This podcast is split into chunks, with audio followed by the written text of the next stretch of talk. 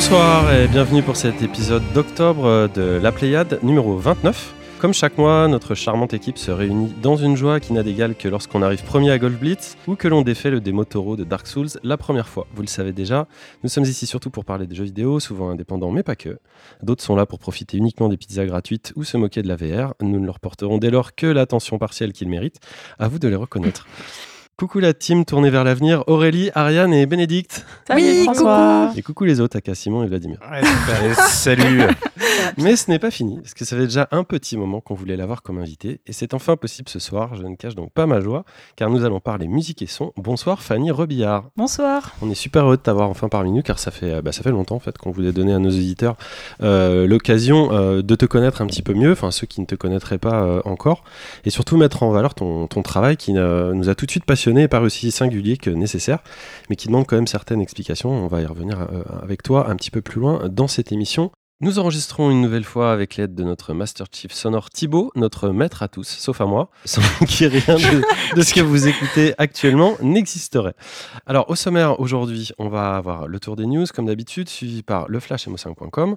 Vlad, tu vas nous faire une petite preview sur Oxygen Not Included. Tu en as déjà parlé d'ailleurs hein, de Oxygen C'était une news. D'accord. Bon, maintenant c'est une preview. Peut-être un Voilà. jour on aura le test. C'est ça. Euh, on va ensuite parler avec notre invitée euh, Fanny un petit peu euh, plus longuement. Ariane, toi tu vas nous parler d'un jeu qui s'appelle Unheard, j'espère que je prononce bien, qu'on avait pu croiser à l'Indiecade l'année dernière. On aura un point VR assez rapide mais avec des trolls dedans, ne vous inquiétez pas. Simon, tu vas nous parler du jeu dont euh, tu nous, tu nous saoules un petit peu avec depuis quand même quelques mois. Enfin tu nous en parles beaucoup, de Jenny Leclou.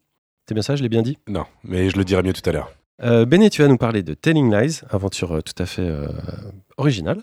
Euh, on aura nos snacks et nous aurons... Bah si, c'est original. Il y a de la vidéo dedans, c'est original. Oui, c'est un peu random comme commentaire. Bon bah d'accord, bah, random.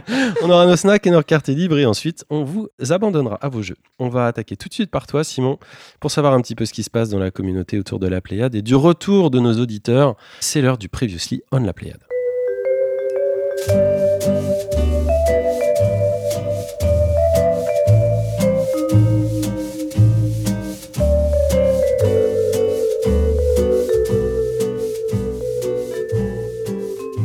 Jeune Simon, ami Simon, barbu Simon, que se passe-t-il? On commence par un tout petit message de Vincent Lévy, un des co-créateurs de l'envoûtant Bokida, qu'on avait interviewé dans le tout premier épisode de la Pléiade en février 2017, souvenez-vous. Il trouve juste la rentrée belle, euh, et, comme, et comme nous aussi, bah, je voulais le citer, et surtout on lui claque une grosse bise en passant, puisqu'on aime beaucoup Vincent. On continue à suivre un petit peu ce qu'il fait, et c'est toujours très On intéressant. avait parlé d'Homo Machina aussi, euh, auquel il avait participé. Tout à fait. On continue avec euh, Josica Josette, notre auditrice la plus acerbe. Elle nous dit que personne euh, n'a osé le dire à François, mais son info l'AVR n'a jamais été aussi populaire car le nombre de casques VR sur Steam n'a jamais été aussi élevé. Elle dit mais comment dire François? Comment tu veux que ce chiffre diminue? Il ne peut qu'augmenter même s'il ne se vendait qu'un casque par mois. Du coup, elle trouve que c'est un indicateur bien peu intéressant selon elle. Alors, plusieurs éléments de réponse. J'ai répondu, oui, d'accord. Ah Oui, mais moi j'ai aussi, je vais répondre. Euh, déjà, déjà, il faudrait qu'on écoute le point VR pour pouvoir y réagir. Alors, euh, il faut savoir qu'il est courant qu'on aille faire autre chose quand François fait son monologue mensuel sur les technos désuètes. Ensuite, cher Josie, euh, tu m'obliges à t'avouer, à avouer au monde surtout la stratégie de la Pléiade à long terme, attendre patiemment que la VR se démocratise pour pouvoir dire on y était et devenir le podcast numéro 1 en 2043. C'est ça. Date non contractuelle, je le précise. Ça sera pas grâce à vous. hein. Enfin, plus sérieusement, le mauvais joueur sur Discord nous indique que le quartier libre de Béné du mois dernier, Tokyo Vice, euh, est un exemple emblématique du journalisme gonzo, c'est-à-dire l'idée en fait que le journaliste fait preuve de subjectivité dans le traitement de son sujet, contrairement à d'habitude pour un journaliste qui fait plutôt preuve d'objectivité, ce qui fait que l'enquête elle-même devient aussi intéressante que le sujet traité. Et euh, sur ce sujet, il nous recommande l'excellente mini-série Black Market avec Michael K. Williams, euh, disponible sur la chaîne Viceland. Super cool, merci Simon. J'en profite pour rappeler à tous nos auditeurs que vous pouvez nous suivre euh, en commentaire sur notre site www.lapléiade.fr et nous suivre sur Twitter, sur Facebook et surtout sur notre Discord et Instagram aussi, sans l'oublier. À propos du cadeau du mois dernier, on est à la recherche des coordonnées de Chaminou Lalala, qui est l'auditeur, oui, c'est le- le- son nom, son nom déchire, ou l'auditrice, qui a gagné le code pour Matter offert le mois dernier et on ne sait pas où tu es. Donc Chaminou Lalala, si tu nous écoutes, contacte-nous pour recevoir le code de ton jeu que tu as gagné. Si je te dis euh, qu'athlète François RGPD, est-ce que ça te dit quelque chose? Ça me dit vaguement quelque chose, effectivement. Vous irez voir sur, euh, sur Internet pour comprendre cette private joke. On va enchaîner tout de suite avec le tour des news.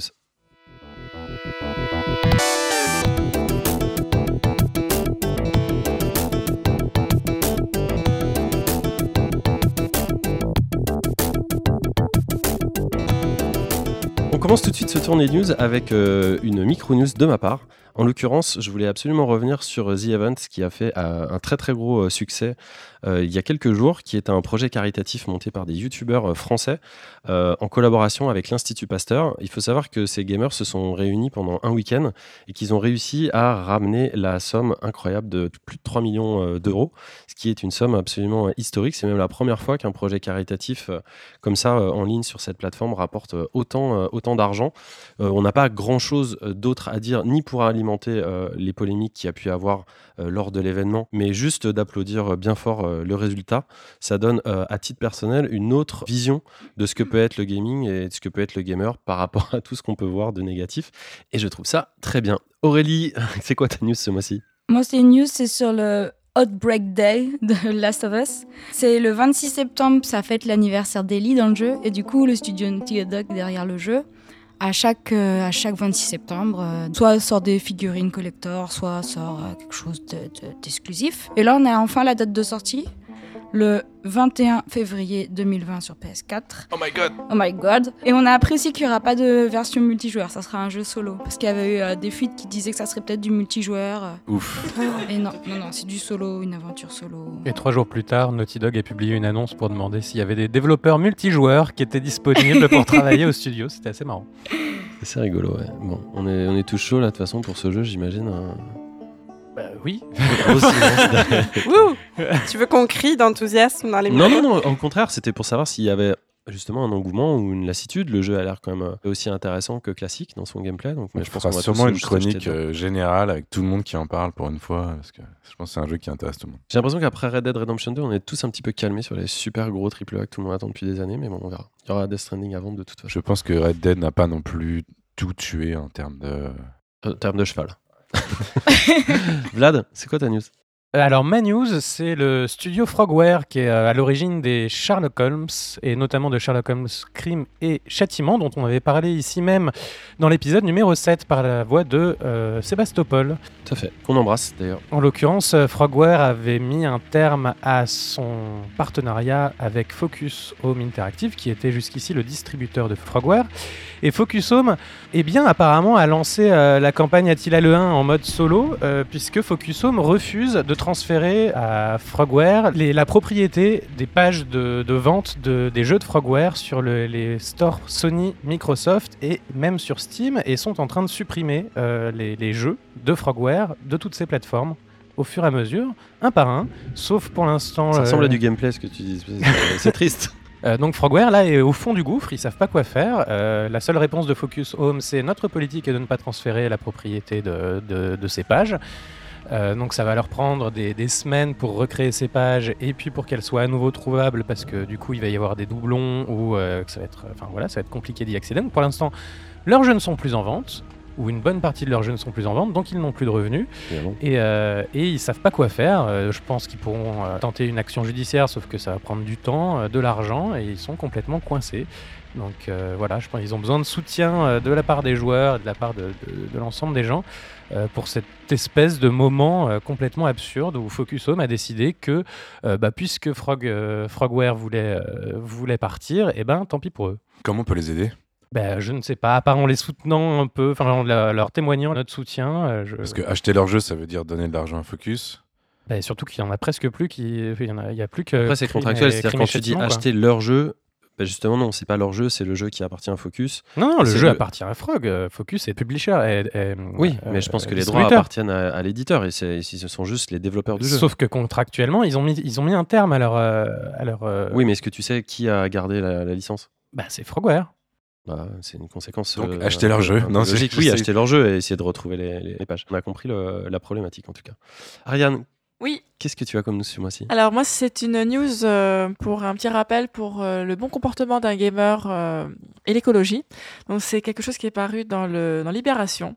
Et en fait ce sont des petits gestes qu'il ne faut pas oublier en tant que gamer parce que même si on utilise le cloud et on, fait tout en, en démat, eh bien il faut quand même euh, penser que les serveurs ça pollue énormément et qu'il y a peu des petits gestes de tous les jours euh, qui permettent de limiter les dégâts, comme par exemple ne pas laisser les consoles en veille tout le temps, éteindre les ordinateurs si possible jouer en plus basse résolution quand, quand on veut. Et tout ça, ça permet, si tout le monde le fait, bah, de, de, limiter un peu les dégâts de, de jeux vidéo sur l'écologie? Bah, c'est très bien, c'est une très bonne idée. Si on pouvait multiplier tous ces genres de, de mesures et d'attention, ça serait, ça serait parfait. D'ailleurs, je crois que c'est un petit peu ce qui est en train de se, se passer et c'est tant mieux. Béné euh, oui, moi je voulais vous parler du lancement de VEN, euh, The Video Game Entertainment and News Network, donc une nouvelle chaîne dédiée au gaming qui va être lancée en 2020 aux États-Unis, qui a pour ambition d'être le MTV du gaming. Donc euh, c'est une chaîne fondée par Ben Cussin qui travaillait chez Vivendi Games et Ariel Horn qui, qui était à la tête du département e-sports de Riot Games. Et euh, en gros, le constat de départ, c'est qu'il y a vraiment un gouffre entre Twitch et YouTube d'un côté et les grosses chaînes comme euh, ABC, ESPN euh, et d'autres de l'autre. Et cette nouvelle chaîne a pour ambition de combler ce fossé et de donner à des émissions voilà, de streaming, de speedrunning, un aspect plus pro, plus policé et de proposer vraiment plus de 55 heures de contenu par semaine sur du gaming. Alors, je suis peut-être un petit peu euh, perplexe sur le, contenu lui-même. Est-ce que ça va donner euh, de passer du streaming euh, comme ça à la moulinette d'une grande chaîne de télé, mais en même temps, ça montre qu'il y a vraiment un objectif de démocratiser ce type de contenu auprès d'un grand public, et ça, c'est toujours positif. Qui est-ce qui est derrière? Donc les deux fondateurs, c'était que j'ai dit, c'est Ben Cussin de Vivendi Games et Ariel Horn de Riot Games. Et après, dans les euh, gens qui ont financé ce projet, parce que c'est quand même qu'il y a un projet qui a récolté beaucoup d'argent. Il y a euh, énormément d'investisseurs privés et ils vont collaborer avec des, streamers assez populaires et des éditeurs de jeux vidéo. Et eh ben moi, ça ne m'emballe pas du tout. Euh, voilà. je pense qu'il faut attendre de voir à quoi ça ressemble. Déjà, l'association de malfaiteurs Vivendi Riot, ça je peux comprendre ton scepticisme, mais je trouve que ça méritait d'être noté. Mais notons, notons. Voilà. Je réagis juste très rapidement, euh, parce qu'en fait, c'était censé être ma news à la base, mais ça concerne Twitch qui, euh, euh, en fait, voit ses classements de jeux changer en fonction de ce à quoi jouent les influenceurs, ce qu'on appelle les influenceurs, c'est les gens qui font, ah, les qui font en fait des millions de vues euh, ou en tout cas d'abonnés. Et euh, en temps réel, on est, on est autour de 50 000 hein, personnes qui regardent euh, en temps réel ce qu'ils font. Et en fait, on voit que c'est les influenceurs qui font les chaînes.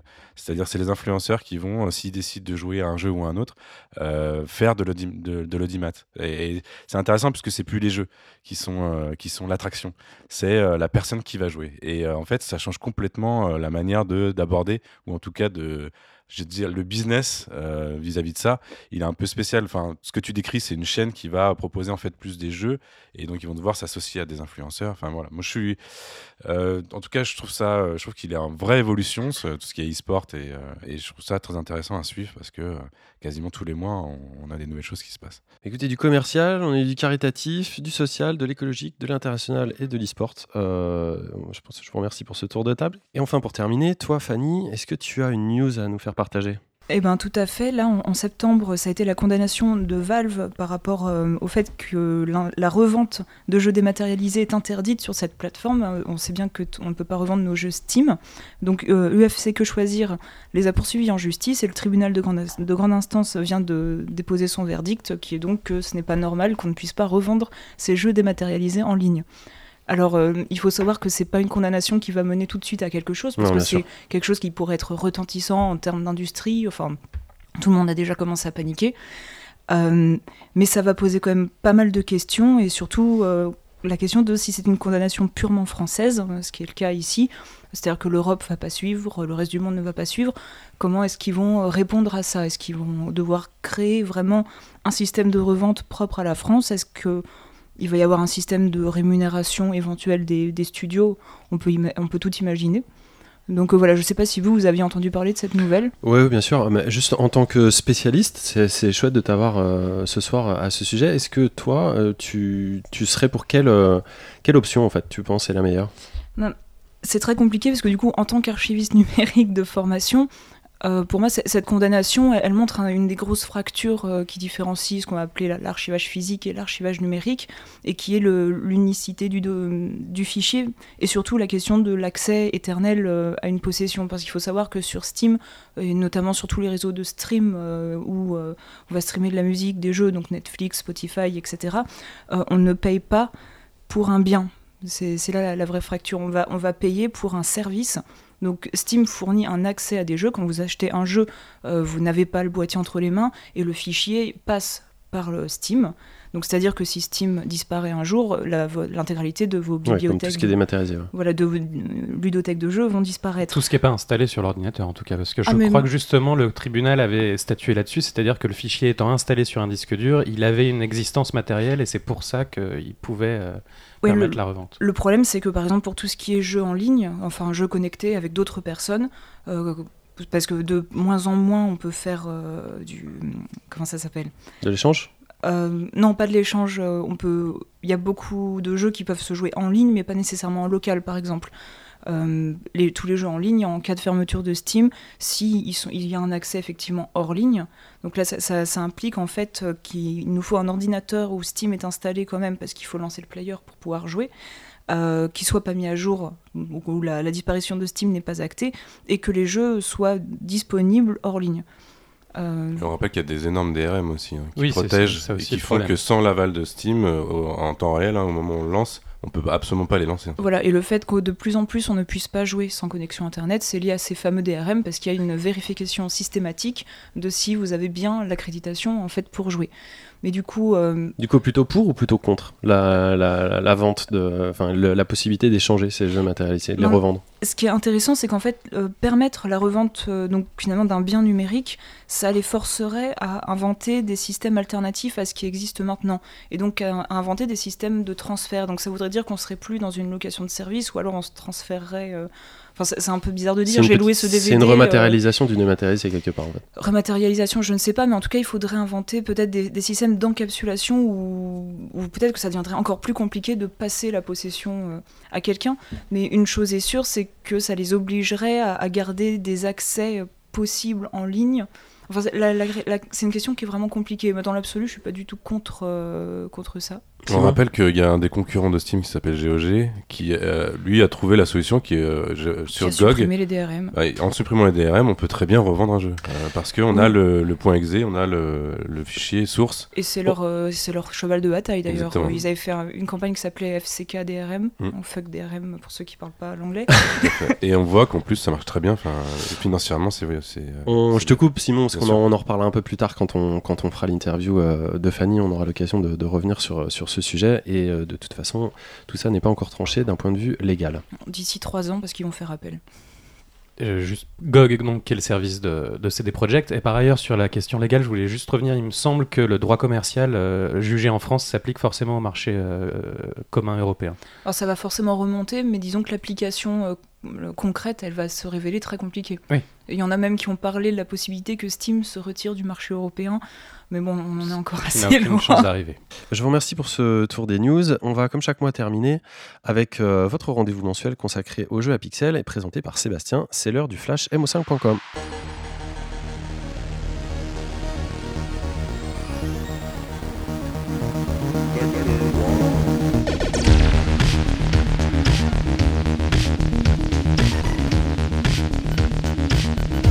Bienvenue sur le flash mo5.com, votre rendez-vous mensuel sur l'actualité du rétro gaming et de la culture numérique. Sans plus attendre, on revient sur les 5 infos qu'il fallait retenir ce mois-ci. On commence par une bonne nouvelle pour les amateurs de la French Touch. Même s'ils sont déjà disponibles à l'unité sur console, y compris en édition physique, les remasters d'Another World et Flashback, chefs-d'œuvre respectifs d'Eric Chahi et Paul Cuisset, seront réunis en boîte le 21 novembre par Microids. Sautez sur l'occasion si vous ne les aviez pas déjà.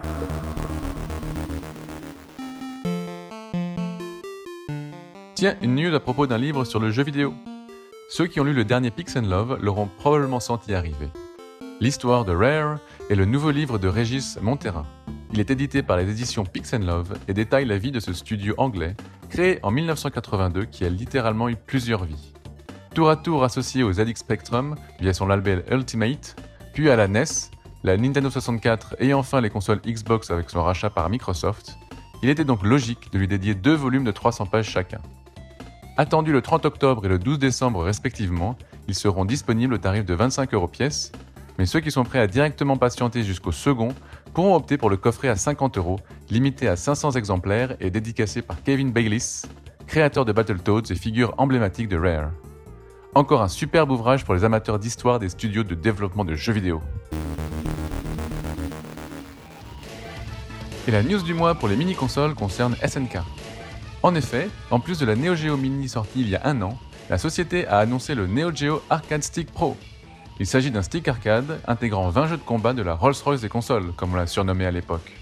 Cette manette offrira un mode joystick et un mode console. Dans le premier, elle devient un simple stick arcade pour la Neo Geo Mini, mais aussi pour le PC. Dans le second, elle se connecte à un téléviseur pour jouer aux 20 classiques inclus, y compris à deux en branchant un deuxième stick dessus ou une manette Neo Geo Mini via les ports en façade. Si on ne connaît encore ni son prix ni sa date de sortie, on sait déjà que l'on pourra jouer à 3 jeux Fatal Fury, 6 Kings of Fighters, 4 Samurai Shodown ou encore 3 World Heroes. Le moins que l'on puisse dire, c'est que ça fera un magnifique accessoire pour aller avec la Neo Geo Mini.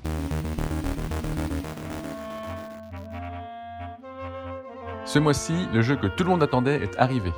Le remake du jeu de 1993, Link's Awakening, est sorti le 20 septembre dernier sur Switch. Ce jeu Zelda sans Zelda est proposé sur l'eShop pour 60 euros, mais se trouve à 45 euros en boîte. La plupart des sites ont rendu leur verdict et s'accordent sur le fait que ce jeu signé Grezzo, notamment en charge de plusieurs remakes sur 3DS, est très réussi en dépit de quelques problèmes de framerate. Mais la déception viendrait plutôt du fameux éditeur de donjons, évidemment bien plus limité qu'un Super Mario Maker, et qui fait même prendre conscience à quel point le level design est un art. Art très maîtrisé dans cette aventure de Link.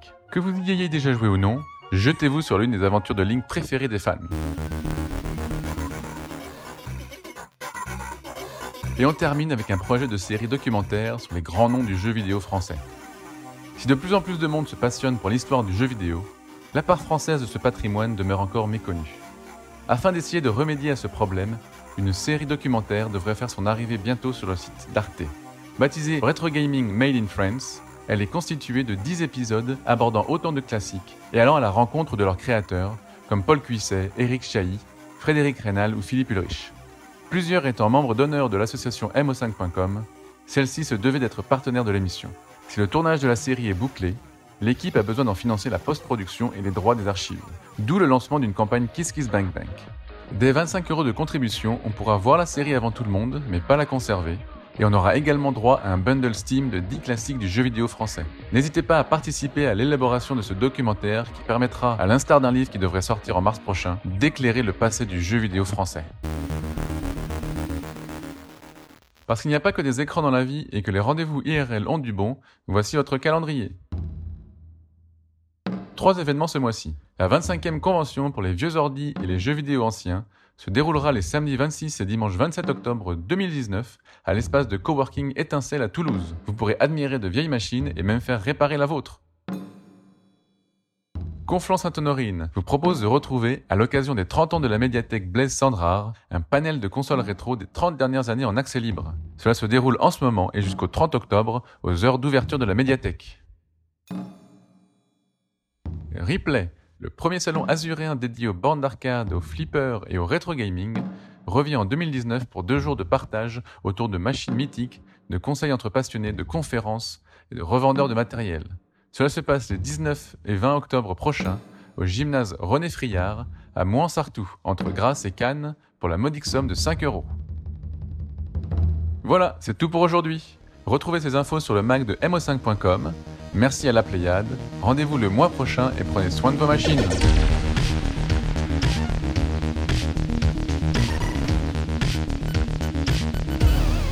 Merci Sébastien, comme chaque mois, hein, on vous invite euh, bien sûr à aller euh, retrouver toutes ces news de façon détaillée dans le Mac de mo5.com et euh, nous nous retrouvons ce flash le mois prochain pour que vous ne manquiez rien de l'essentiel de l'actu autour du pixel, qu'elle soit néo, classique comme on l'aime ou rétro. On va enchaîner avec toi, Vlad, tu vas nous faire un petit feedback et c'est sur le nouveau jeu de Clay Entertainment qui s'appelle Oxygen Not Included.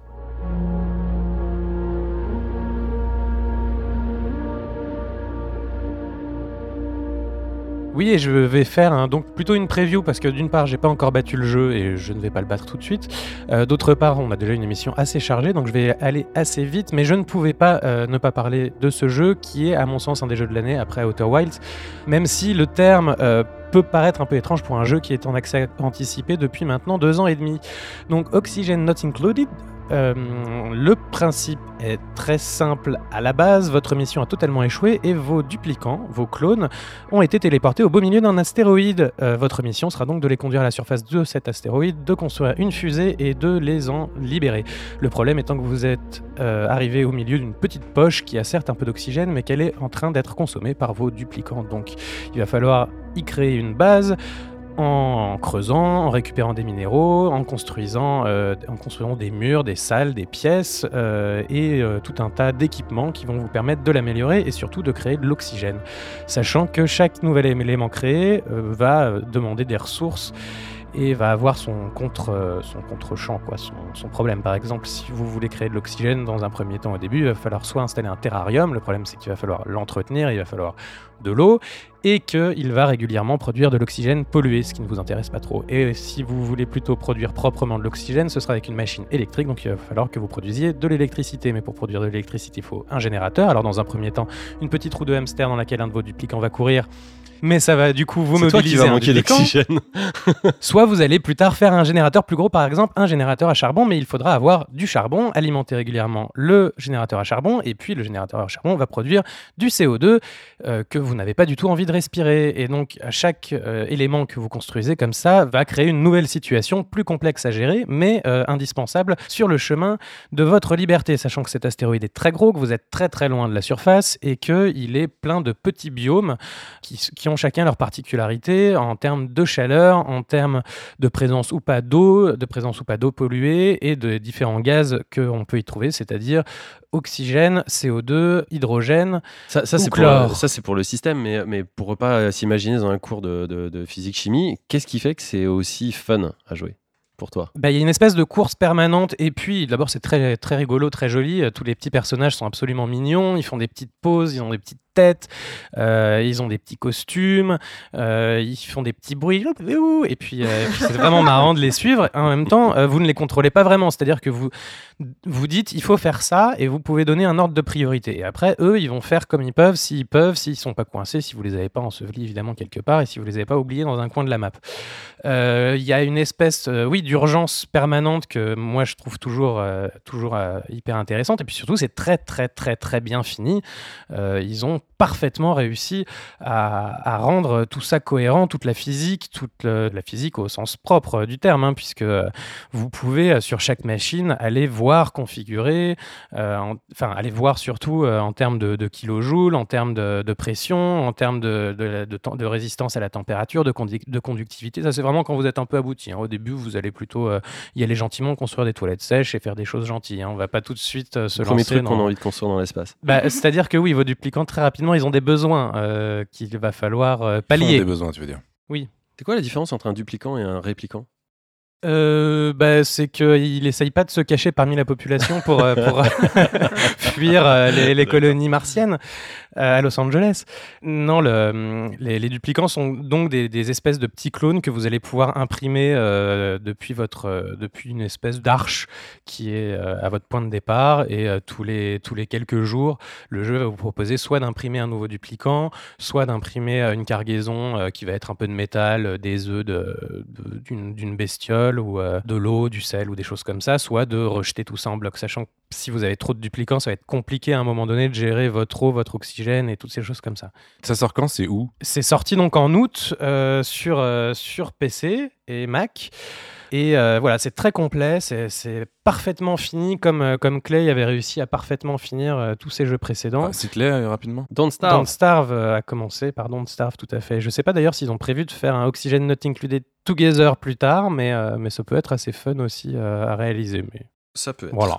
Ben, merci beaucoup. J'espère qu'on aura l'occasion de revenir euh, d'une manière un petit peu plus profonde sur le jeu. Si, en tout cas, on verra si on a le temps de, de le faire. On se reproche là-dessus, mais ça a l'air d'être un peu une grosse baffe. Un peu un jeu somme dans la, dans la liste des jeux Clay. euh, vraiment très, Ouais. très bien réalisé. Ouais, ouais, ouais.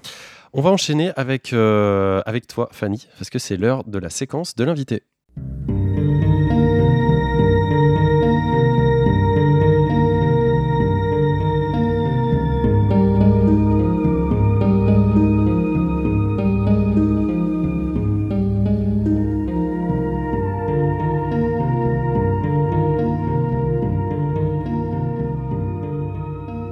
Fanny, pour te présenter, tu es musicologue de formation, euh, tu es spécialisée en ludomusicologie, on va revenir sur ce terme, et archiviste numérique, ce qui t'a amené à développer une grande connaissance des technologies sonores spécifiques euh, notamment aux consoles dans l'histoire du jeu vidéo. Tu as d'ailleurs réalisé un mémoire de recherche en 2018 sur les enjeux de l'archivage du son dans le jeu vidéo, qui est disponible à consultation librement euh, sur ça, Internet. sur le site de l'ENSIB. Tu as écrit euh, pour différents sites comme jeuxvideo.com dans la rubrique euh, VGM, qui est très connu sous le pseudo Petit Cactus. On va peut-être aussi revenir sur ce terme. Et pour Musical Ludi, un excellent site francophone consacré à la musique de jeux vidéo, qu'on vous recommande chaudement. Enfin, tu participes euh, à des conférences un peu partout, comme à la BNF où nous avions eu le plaisir de te rencontrer l'année dernière. Et depuis quelques semaines désormais, tu écris en plus de tes nombreux travaux de recherche pour la rubrique musicale de nos bien aimés voisins de Gamecult. Avec pour débuter un superbe article sur Link's Awakening, lequel est relativement généreux puisqu'il se présente avec un petit temps de lecture estimé à 28 minutes. C'est ça, c'était. Donc euh, lâchez-vous. Alors, euh, un, un ludomusicologue, euh, moi j'ai noté, c'est une personne qui est spécialisée dans l'étude des bandes-sons de jeux vidéo, leur histoire culturelle et technique, la façon dont elles sont créées et dont l'interaction se fait entre le son et le joueur. C'est ça, c'est la définition la plus vague qui soit. Moi, je suis parfaitement d'accord avec cette définition, mais du coup, du fait que c'est extrêmement large, le ludomusicologue va pouvoir euh, œuvrer dans différents champs. Ça va pouvoir, ça va pouvoir être un, historien ou quelqu'un qui va plus être spécialisé dans, l'informatique, au contraire, selon euh, qui va étudier euh, tel ou tel aspect de l'interaction. Donc voilà, dis- disons que dans cette définition, on, pique chacun un petit peu ce qui nous arrange et ce qui nous intéresse le plus, et on a tous des profils extrêmement variés. Et toi, en l'occurrence, tu as travaillé beaucoup sur, euh, sur certaines séries euh, spécifiques dans, dans, dans ce cursus, dans cette, euh, dans cette activité? Euh, sur certaines séries de jeux vidéo, tu Ouais, veux dire euh, bah, j'ai- fait mon premier mémoire en musicologie en fait sur la série Zelda. Et de façon générale, je m'intéresse énormément à tout ce qui est euh, jeu de rôle japonais ou jeu d'aventure. Donc euh, c'est, c'est- on va dire que c'est mes principaux euh, centres d'intérêt euh, ludomusicologiques. Pourquoi en particulier ce style? C'est euh, parce que tu aimes plus les musiques ou c'est euh, c'est le style en lui-même? Il y a, il y a plusieurs choses, euh, c'est-à-dire que euh, je pense que ça vient d'un côté bon, de mon intérêt personnel pour, euh, pour De ce tes genre goûts de, de jeux jeu. vidéo, on va dire Voilà, ça on est, on est formé par ce à quoi on joue quand on est enfant aussi. Euh, Petit Cactus, ça vient, ça vient de là, j'imagine ça vient de, ce- de Sword of Mana, figure-toi. Ouais, c'est ça. Voilà. Donc, euh, Sur euh, GBA voilà le portage de Mystic Quest, enfin même rema- remake, plus que portage, puisque vous avez, vous avez pas fait l'original? Non. Non plus. Oui, ça n'a rien à voir. On est trop vieux. Euh, donc voilà, donc il y a- il y, a cet aspect-là, évidemment, c'est quelque chose qui m'a intéressé. Je pense aussi que ça trouve aussi plutôt son origine dans la formation universitaire de base que j'ai eue à la Sorbonne, où on est très analyse de la musique traditionnelle, histoire de la musique. Euh, et du coup, tout naturellement, quand j'ai voulu étudier le jeu vidéo, euh, les jeux qui sont le plus connus pour leur mélodie, justement, et qui donnent le plus envie aux gens d'écouter, non, enfin, c'est très personnel hein, comme jugement, vous m'interrompez si vous n'êtes pas d'accord, surtout. Euh, on a tendance à plus retenir les jeux de rôle particulièrement japonais qui s'appuie énormément sur, euh, sur le support de la musique et euh, l'attachement d'une mélodie à, ce qui se passe dans le jeu. Donc quand j'ai voulu étudier le rapport et les différences entre le cinéma et le jeu vidéo, notamment en termes de musique, je me suis portée là-dessus. Je rebondis sur ce que tu dis sur le cinéma. Est-ce que pour toi, il y aurait eu une musique ou un thème musical dans le jeu vidéo qui a quelque part changé un peu l'industrie ou représenté un, véritable tournant? Ou est-ce qu'on se tient au grand thème justement du cinéma qu'on connaît tous comme Star Wars, Indiana Jones, ce genre de choses? Ben, le jeu vidéo a rejoint, on va dire, c'est c'est beaucoup rapproché du cinéma. Enfin, c'est un petit peu compliqué parce qu'il y a, hum, en fait, il y a plusieurs étapes dans la dans l'arrivée de la musique dans le jeu vidéo. On a eu un, premier temps qui était très illustratif et plutôt bruitage, et on peut pas dire que ça se différencie forcément du cinéma parce que dans le cinéma aussi, il y a des bruitages qui vont euh, attirer l'attention du joueur, euh, du spectateur, pardon. Euh, sur, euh, sur ce qu'il est en train de regarder. Mais dans le jeu vidéo, on avait donc cette utilisation de bruitage qui était très stylisée à cause des, des puces sonores, des cartes sonores de l'époque qui permettaient pas euh, toujours d'avoir du son enregistré ou alors de très très mauvaise qualité. Là, tu parles des années 70, c'est ça? Oui, je parle des années 70 de toute l'ère arcade où il y a eu des musiques qui étaient excellentes. D'ailleurs, on avait même un jeu qui est sorti en 1983 qui avait 5 puces. euh, c'était une Texas Instruments, donc c'était de l'A4 de l'A4 3 8910 pour ceux qui, voudraient la chercher. Donc c'était Jairus développé par Konami.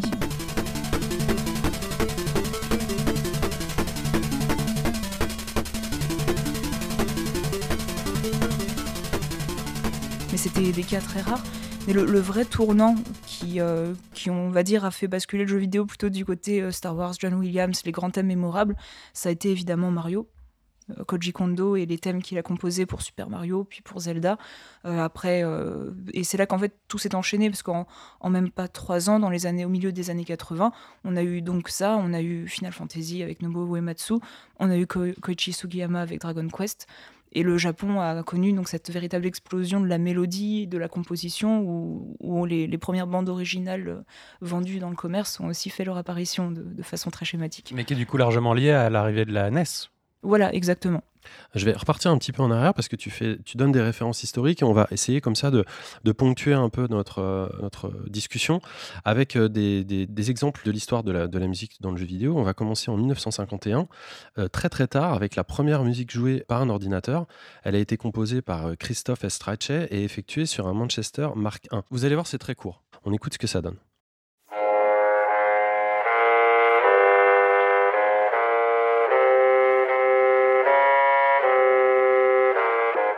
Je vous avais dit que c'était très court. C'est un ordi ou c'est un synthé Euh, non, non, c'est c'est un ordi, c'est un Manchester Mark I. Euh, C'était donc, comme je vous l'ai dit, en, en 1951. Il s'agit, vous l'avez peut-être reconnu, euh, de l'hymne national anglais euh, God Save the Queen. Et chose Euh, intéressante, il s'agit de cartes perforées en papier. Ouais. Ah oui. Et puis dans d'ampoule, et ça devait faire euh, trois étages et Ah oui, c'est pas, des- euh, pas des microprocesseurs, ouais, c'est sûr.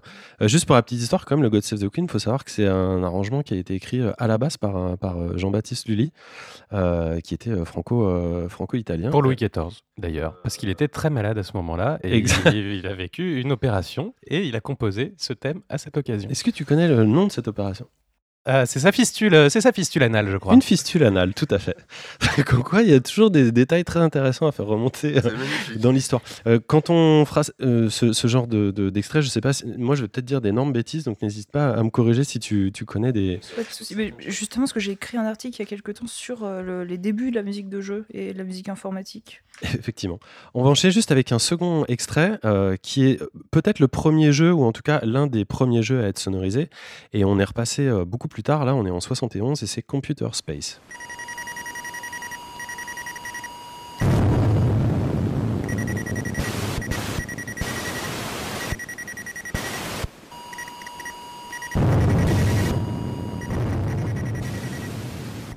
C'était super.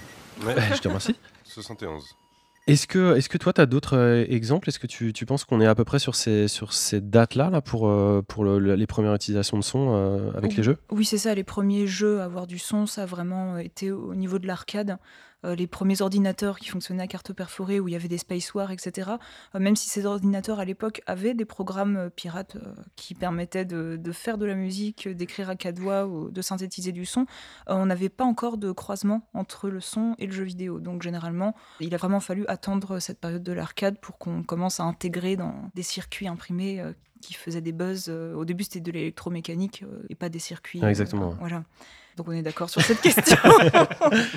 On va, revenir un petit peu là à 1975. Euh, ça tombe bien parce que c'est la- c'est l'année de ma naissance. Vous en moquez. Mais c'est aussi euh, la première musique connue euh, qui est jouée cette fois à partir d'un microprocesseur. On est au Japon avec Taito et c'est le titre Western Girl.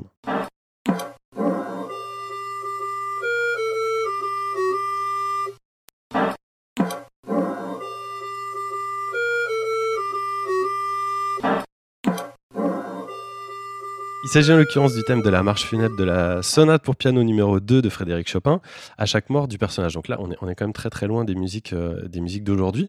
Mais euh, au début de l'arcade, tu, en- tu en parlais, en fait, on a commencé à utiliser énormément, non pas des compositions euh, originales, mais de la musique classique. oui, mais il y a une raison toute simple à ça, c'est euh, le domaine public. Ouais, que c'est libre de droit.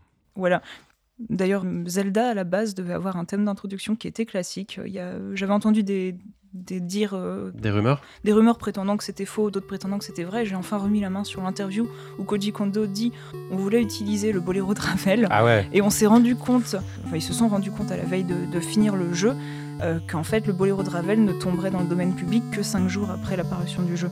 Donc euh, ils se sont retrouvés bloqués, et d'où la légende de en une nuit, il a adapté le fameux Overworld, de, de- le premier thème qu'il a composé pour Zelda, pour en faire une version plus, euh, plus tranquille, plus calme.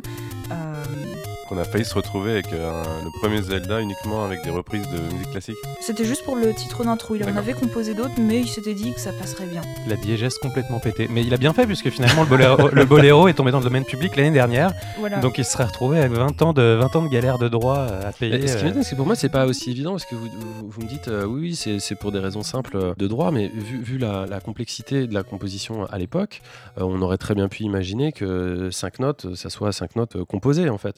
Donc tu veux dire que c'était pour, euh, pour associer plutôt quelque chose de déjà référentiel Disons que c'était. à, à une œuvre, c'est ça? C'est c'est ça. C'est vrai que à l'époque, c'était pas forcément plus simple ou plus, ou- ou plus compliqué de, de prendre de la musique préexistante. Mais pour le cas des programmeurs qui savaient un peu lire les sons, comme c'était quelque chose qu'ils connaissaient déjà d'oreille, par exemple, parce qu'il faut, il faut savoir qu'à l'époque, la musique de jeu, elle se composait pas en pianotant sur un petit synthé et, et parfait, je mets ça dans, dans Wise et puis j'utilise Cubase et on envoie. euh, pour, euh, pour la pression du jeu. Euh, non, non, c'était. euh, il fallait que le compositeur soit un technicien aussi, qu'il soit un programmeur. Et s'il ne l'était pas, il devait trouver un moyen de communiquer avec les programmeurs pour que les programmeurs programment la musique de façon à ce que lui, à ce que ça soit ce qu'il voulait. Donc, du coup, il y avait parfois des choses compliquées. On imagine que trouver un rythme, ça devait être compliqué. Il y, avait des questions rythmiques.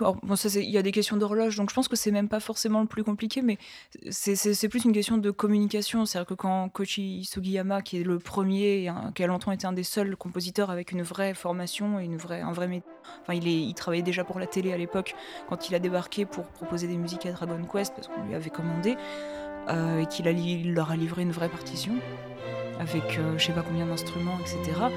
Ils ont eu une très grosse panique parce que déjà ils avaient personne qui savait lire la musique. Et puis ensuite, euh, ce qu'il avait écrit n'était pas du tout euh, compatible avec la NES. On pouvait pas écrire à trois voix. euh, Enfin voilà, la NES avait des restrictions techniques telles qu'il a fallu tout réécrire. Quelqu'un m'a dit, texto, ils ont pleuré des larmes de sang pour intégrer la musique dans le premier Dragon Quest. le crunch. Mais euh, du coup, au-delà des, des questions de limitation technique et financière, de, le fait de ne pas avoir besoin de payer un musicien, euh, il me semble qu'au début du cinéma aussi, il y, avait, il y a eu beaucoup eu ce, ce truc de, de prendre de la musique classique parce que c'est de la musique, on va dire, reconnue, admise par le grand public, qui, qui pose pas de problème, qui est, qui est peut-être plus facile à, à faire passer. euh, non? Non. Alors effectivement, euh, alors, moi je ne suis pas une grande spécialiste du cinéma du XXe siècle. Par contre, il y a une chose que je sais, c'est les premiers, euh, les premiers dessins animés de, de Disney. euh, ceux vraiment des années 30, d'ailleurs c'était pas tout à fait ses premiers, il avait cette volonté d'éduquer le public et de proposer des dessins animés qui, qui permettent qui choqueraient pas les parents, etc. Donc il faisait des euh, de tout un tas de musiques classiques connues ou moins ça. connues.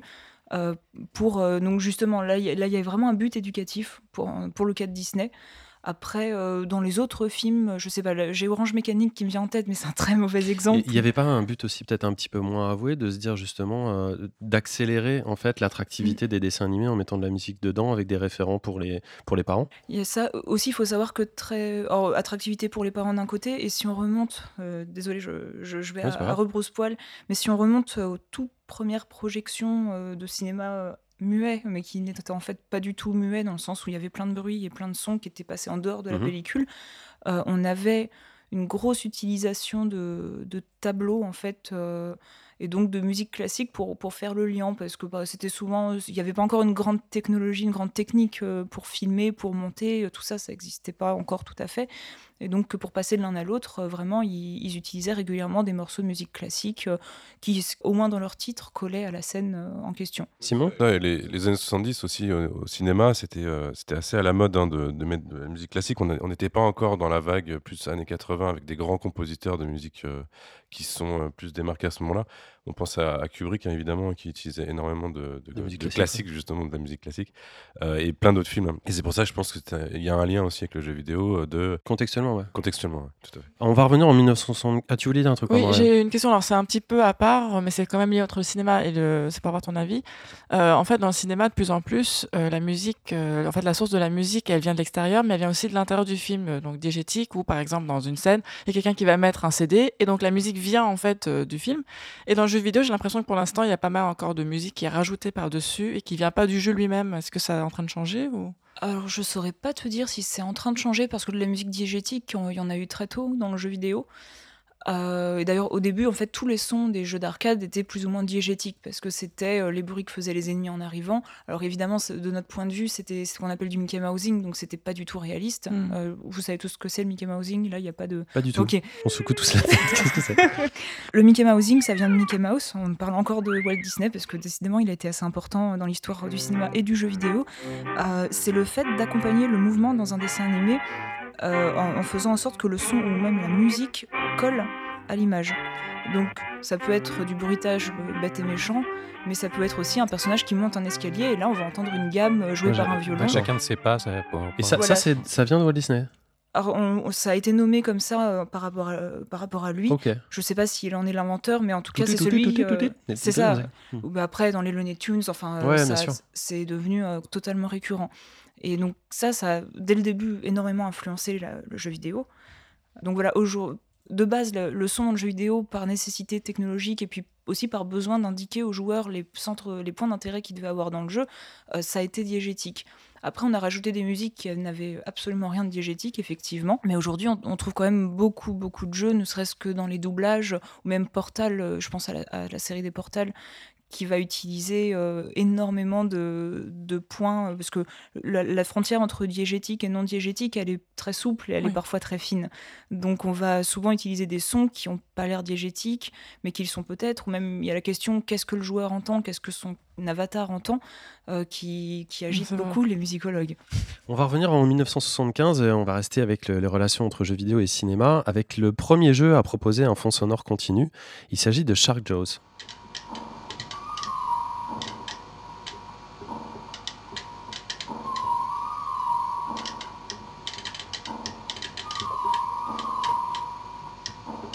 Ah, le jeu était euh, d'Atari et il est, il est très vieux. J'ai pas pu trouver d'enregistrement où on n'avait pas le son de, de cliquetis de la, de la manette, mais ça vous donne quand même un petit peu une, une idée de, de ce que c'est. C'était la première fois qu'on avait euh, un fond sonore qui était complètement euh, continu dans un jeu. Et Shark Jaws, c'était une adaptation non officielle des Dents de la Mer. D'ailleurs, je crois qu'on voit dans le film, parce qu'ils n'avaient pas réussi à avoir les, les droits Pirate, on peut encore. dire pirate. Non, pas pirate, parce que mais on peut dire pirate. Bon, Mm. tu, tu comme tu veux. En 78, par contre, cette fois, on a eu le premier jeu à avoir provoqué la sortie d'un disque. Cette fois-ci, c'est beaucoup plus, je sais pas comment dire, amusant. Euh, il s'agit du 45 tours Disco Space Invaders, commercialisé en janvier 79 au Japon. Disco Space Invader. J'ai hâte.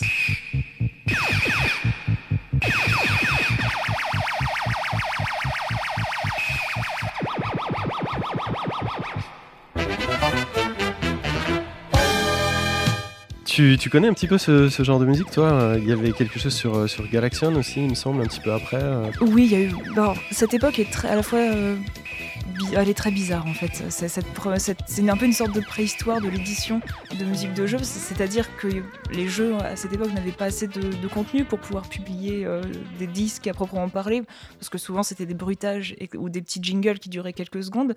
Mais en fait, on a toute cette scène pop qui s'est complètement euh, et je pense au Yellow Magic Orchestra d'ailleurs, qui est un, un des plus connus quand on parle des premiers disques qui, qui utilisent. euh, C'est des groupes japonais, bien sûr. Oh bah oui, groupe japonais. Ah bah oui. mais, mais pas que des groupes japonais, justement, parce que je pense à des Américains qui ont fait des, des espèces de standards. euh, C'était très étrange. Mais euh, si tu as euh, 12 et Donkey Kong, euh, c'est un peu plus tard. Enfin bref, en tout cas, on a eu cette, euh, toute cette vague. Euh, où il y en a qui se sont dit le jeu vidéo ça a l'air de devenir quand même très à la mode donc on va essayer d'écrire des chansons sur Space Invaders sur Mario et Donkey Kong et puis on va comme ça on va essayer de vendre des disques parce qu'on surfe dessus mais Ça a marché je, à l'époque. je, bah, aujourd'hui, je crois qu'il y a au moins un disque qui a été réédité. Mais je, c'est, enfin, il faut qu'on écoute un extrait parce que c'est vraiment euh, très particulier.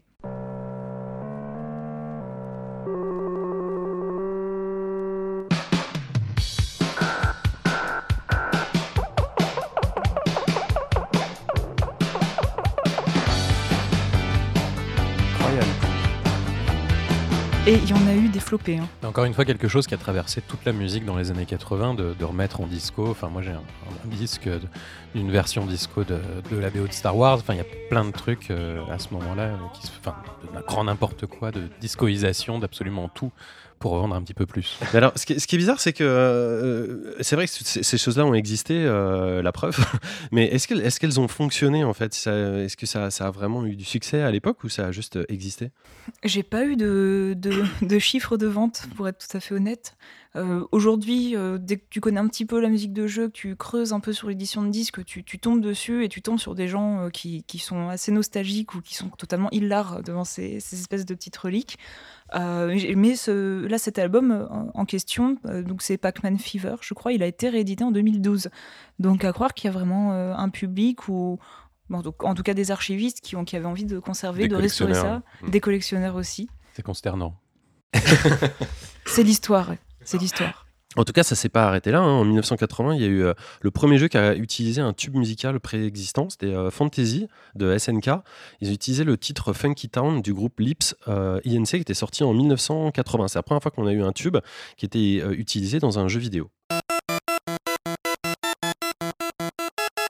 Tout le monde connaît. Ça. Sinon, tu me regardes avec des gros yeux.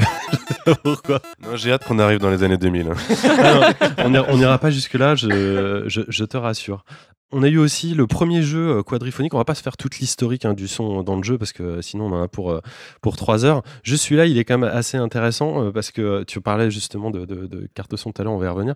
Et le premier jeu quadriphonique, il s'agit de Shark Attack. Je ne sais pas pourquoi les jeux de requins ont autant bénéficié de soins sur leur son.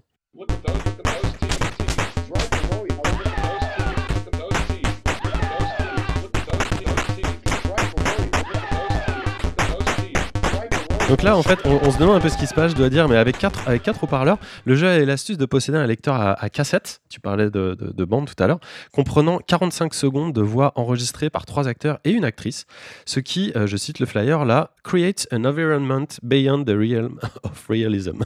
Donc ils- là, pour eux, c'était euh, vraiment la, la pointe, ouais, la pointe du réalisme. On est au-delà de la, de la VR et de la 4K là. Euh, bah, c'est 1980, il faut, il faut, il faut juste. Et oui, il faut savoir qu'à l'époque, avoir des vraies voix dans un jeu, c'était une prouesse technique. Mais c'est de l'arcade.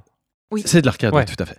On revient en 1980 avec un, un- un extrait euh, encore de, de jeu. Cette fois-ci, c'est la première musique continue et il s'agit de Sega avec le jeu Carnival.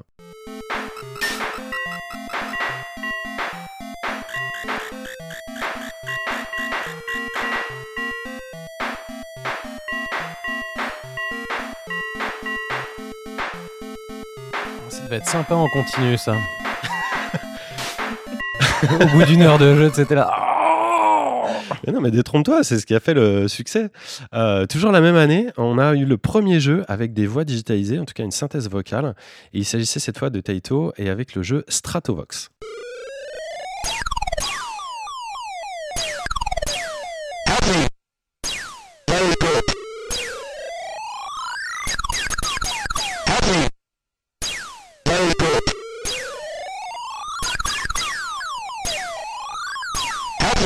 Pour ceux qui comprennent pas, ils disent Help me, very good. Il y a eu cinq phrases comme ça qui ont été, ont été digitalisées euh, dans le jeu, donc c'est euh, c'est assez, euh, c'est assez marrant. Pour revenir un peu sur euh, l'actualité, euh, tu parlais de technique tout à l'heure et de, de- notamment de créateurs de chips sonores. Est-ce qu'il y a pour toi quelqu'un, un, un- donc un ingénieur, qui se détache un petit peu du lot, quelqu'un qui aurait créé particulièrement, euh, non pas euh, de la composition, mais une machine qui servirait à d'autres à composer? Évidemment, il y a un nom qui revient, c'est Hirokazu Tanaka, euh, donc qui, est non seulement musicien, mais qui en plus euh, est le créateur euh, du soundchip NES de mémoire, et surtout Game Boy. Donc c'est lui qui a été appelé à l'aide, c'est grâce à lui que la Game Boy fonctionne en stéréo, même si elle n'avait qu'un speaker mono. Il a été extrêmement important, d'autant plus que la Game Boy, c'est quand même un peu l'emblème de, tout ce qui est chip, chiptune. Euh, donc aujourd'hui, il y a encore des gens qui vont creuser, euh, faire du, rétro-engineering, et il est invité euh, d'ailleurs assez régulièrement pour parler de ce que c'était à l'époque de faire euh, de la NES, et de, de faire euh, des, des soundchips euh, et de composer surtout pour la Game Boy. Donc pour moi, c'est un des ingénieurs les plus importants. Ce que je voudrais glisser sur euh, bah, la seconde partie de, de ton travail, qui est aussi euh, de- de- par rapport à l'archive numérique, Mhm. euh, justement, toi, tu as une attention extrême, toute particulière, sur la sauvegarde notamment du patrimoine sonore, vidéoludique, et de faire la différence entre bah, ce que vous écoutez, en fait, c'était pas, par exemple, sur une plateforme, n'importe laquelle, que ce soit du MP3, du YouTube, ou je ne sais, je ne sais quoi, ce n'est pas la musique où le tel qu'il était produit par la machine très exactement. Et donc toi, tu, ta spécialité, ou en tout cas ton, ton domaine, c'est celui de préserver le son tel qu'il était euh, fourni à l'origine, c'est ça? Alors c'est plus compliqué que ça parce que justement de la- l'archivage c'est quelque chose qui va avoir plusieurs euh, facettes. Mais effectivement une des plus grosses questions euh, sur l'archivage de la musique de jeu mais sur l'archivage de, la musique tout court en fait ça, ça va être comment reproduire du son authentique Euh, et c'est une, euh, problématique qui n'a pas vraiment de solution parce que même si on a des partitions, des instruments d'époque, etc., on ne peut pas reproduire le son tel qu'il était à l'époque baroque. euh, parce que même si on a une idée de la hauteur du diapason, il y a plein de choses qui vont changer, on joue plus pareil, on ne sait pas comment ils jouaient à l'époque. Et, effectivement, pour tout ce qui est musique informatique, et particulièrement pour le jeu vidéo, on a très tôt eu la problématique euh, des cartes son pour, euh, pour le PC, mais euh, aussi des installations sonores des joueurs pour l'ère console ou de, de, bah, de- leur PC à la maison, évidemment, je me répète. Euh, mais donc, du coup, il existe des, personnes qui vont euh, collectionner euh, différents modèles d'ordinateurs, des PC, des Commodore euh, 64, euh, et puis d'autres Atari, etc., pour essayer d'avoir toutes les versions sonores d'un jeu. Parce qu'il faut savoir que même, par exemple, entre deux modèles de Game Boy, entre la Game Boy Pocket et la Game Boy Color, par exemple, on n'a pas le même son. Il y a des toutes petites différences au niveau manufacture dans le, dans, les circuits imprimés, dans la façon dont le sound chip est conçu, dans la façon dont le speaker est, conçu. Du coup, euh, par exemple, sur la scène chiptune, ils vont largement favoriser le premier gros modèle de Game Boy, euh, la grise, euh, qui de mémoire a des meilleures basses. Mais donc il y a ce problème que dans le jeu vidéo, on a quand même des modèles qui sont assez pléthoriques. On a eu énormément de cartes son, on a eu beaucoup de rééditions, même parfois entre deux sorties d'usine pour un modèle qui est censé être strictement identique. Il y a des petites variantes. Donc la, question c'est de savoir où est-ce qu'on s'arrête et surtout co- comment on stocke ça, comment on entretient ça, parce que les circuits ça tout en réfléchissant aussi à l'idée de la capture du son, donc c'est-à-dire de sortir le son de son contexte d'origine pour euh, l'encapsuler, en, faire une image qui sera plus interactive, un enregistrement typiquement, c'est pour ça qu'on s'intéresse à l'édition de musique, Euh, voilà, pour permettre de, préserver au moins une, une idée de ce que de ce qu'étaient ces sons à l'époque. Du coup, sur cette idée de, de transmission euh, pure, euh, exacte, euh, fidèle, Mhm. est-ce que tu aurais un exemple pour qu'on puisse entendre vraiment la différence, cette différence dont tu parles? Alors, j'ai un, très bon exemple dans des problèmes de, de transmission. Donc, il y a le cas de, par exemple, Castlevania Aria of Sorrow, qui est assez intéressant en termes de préservation, parce que c'est donc un, un jeu qui est sorti en 2003 sur Game Boy Advance, euh, et qui a eu la chance de connaître deux éditions euh, de sa bande originale officielle euh, sur CD. Et il se trouve que, en fait, la, qualité de la musique sur les CD est tellement catastrophique qu'on a qu'une version émulée, en fait, est bien meilleure. C'est vraiment dingue à entendre ça, parce qu'on se dit, voilà, c'est sur CD, donc forcément, c'est un support euh, numérique, c'est parfait. On a l'impression qu'ils ont tout compressé en MP3 euh, le plus bas, la plus basse résolution possible, ou que quelqu'un s'est assis sur la table de mixage, ou qu'ils ont mis un micro à côté d'une euh, Game Boy Advance. Et donc, ils ont réédité. On peut entendre la différence entre les deux? Oui. Ah oui, on entend clairement euh, la Enfin, on différence. peut, on peut la passer, là, à nos auditeurs, ce que je veux dire? Oui, bien sûr.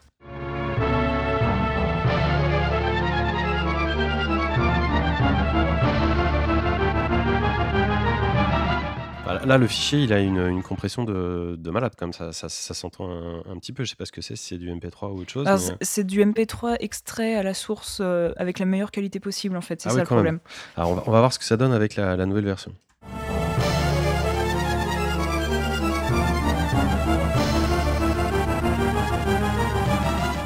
Effectivement, il n'y a, il y a rien à voir. Il n'y a plus les grésillements, il y a quelque chose de très fin. On, on entend plein Beaucoup de. plus clair. Ouais, on Voilà. perçoit plein de petits détails en Et fait. donc ça, c'est euh, un RIP qui a sans doute été réalisé à partir d'un émulateur. Donc en plus, c'est une vidéo YouTube, donc euh, on sait que YouTube applique quand même un certain nombre de compressions, etc.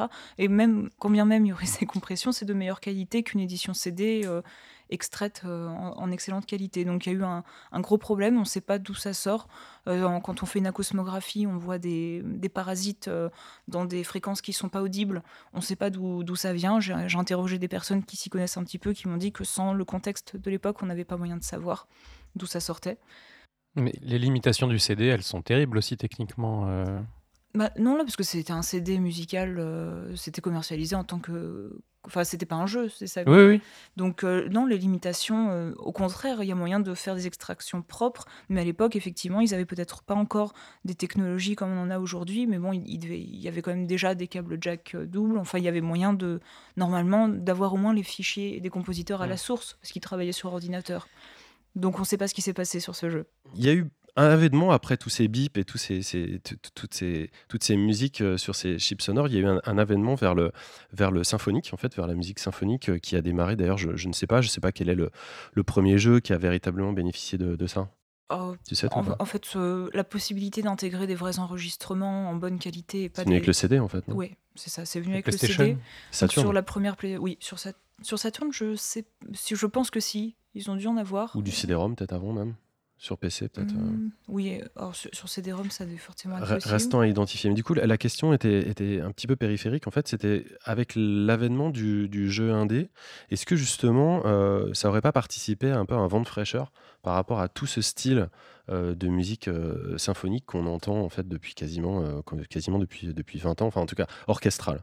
Oui, c'est vrai qu'on a eu une très très grosse tendance dès que ça a été possible. Les compositeurs se sont fait plaisir et ils ont orchestré, on va dire, presque de façon traditionnelle, même si c'est un petit peu vache pour eux de dire ça parce que c'est pas tout à fait vrai.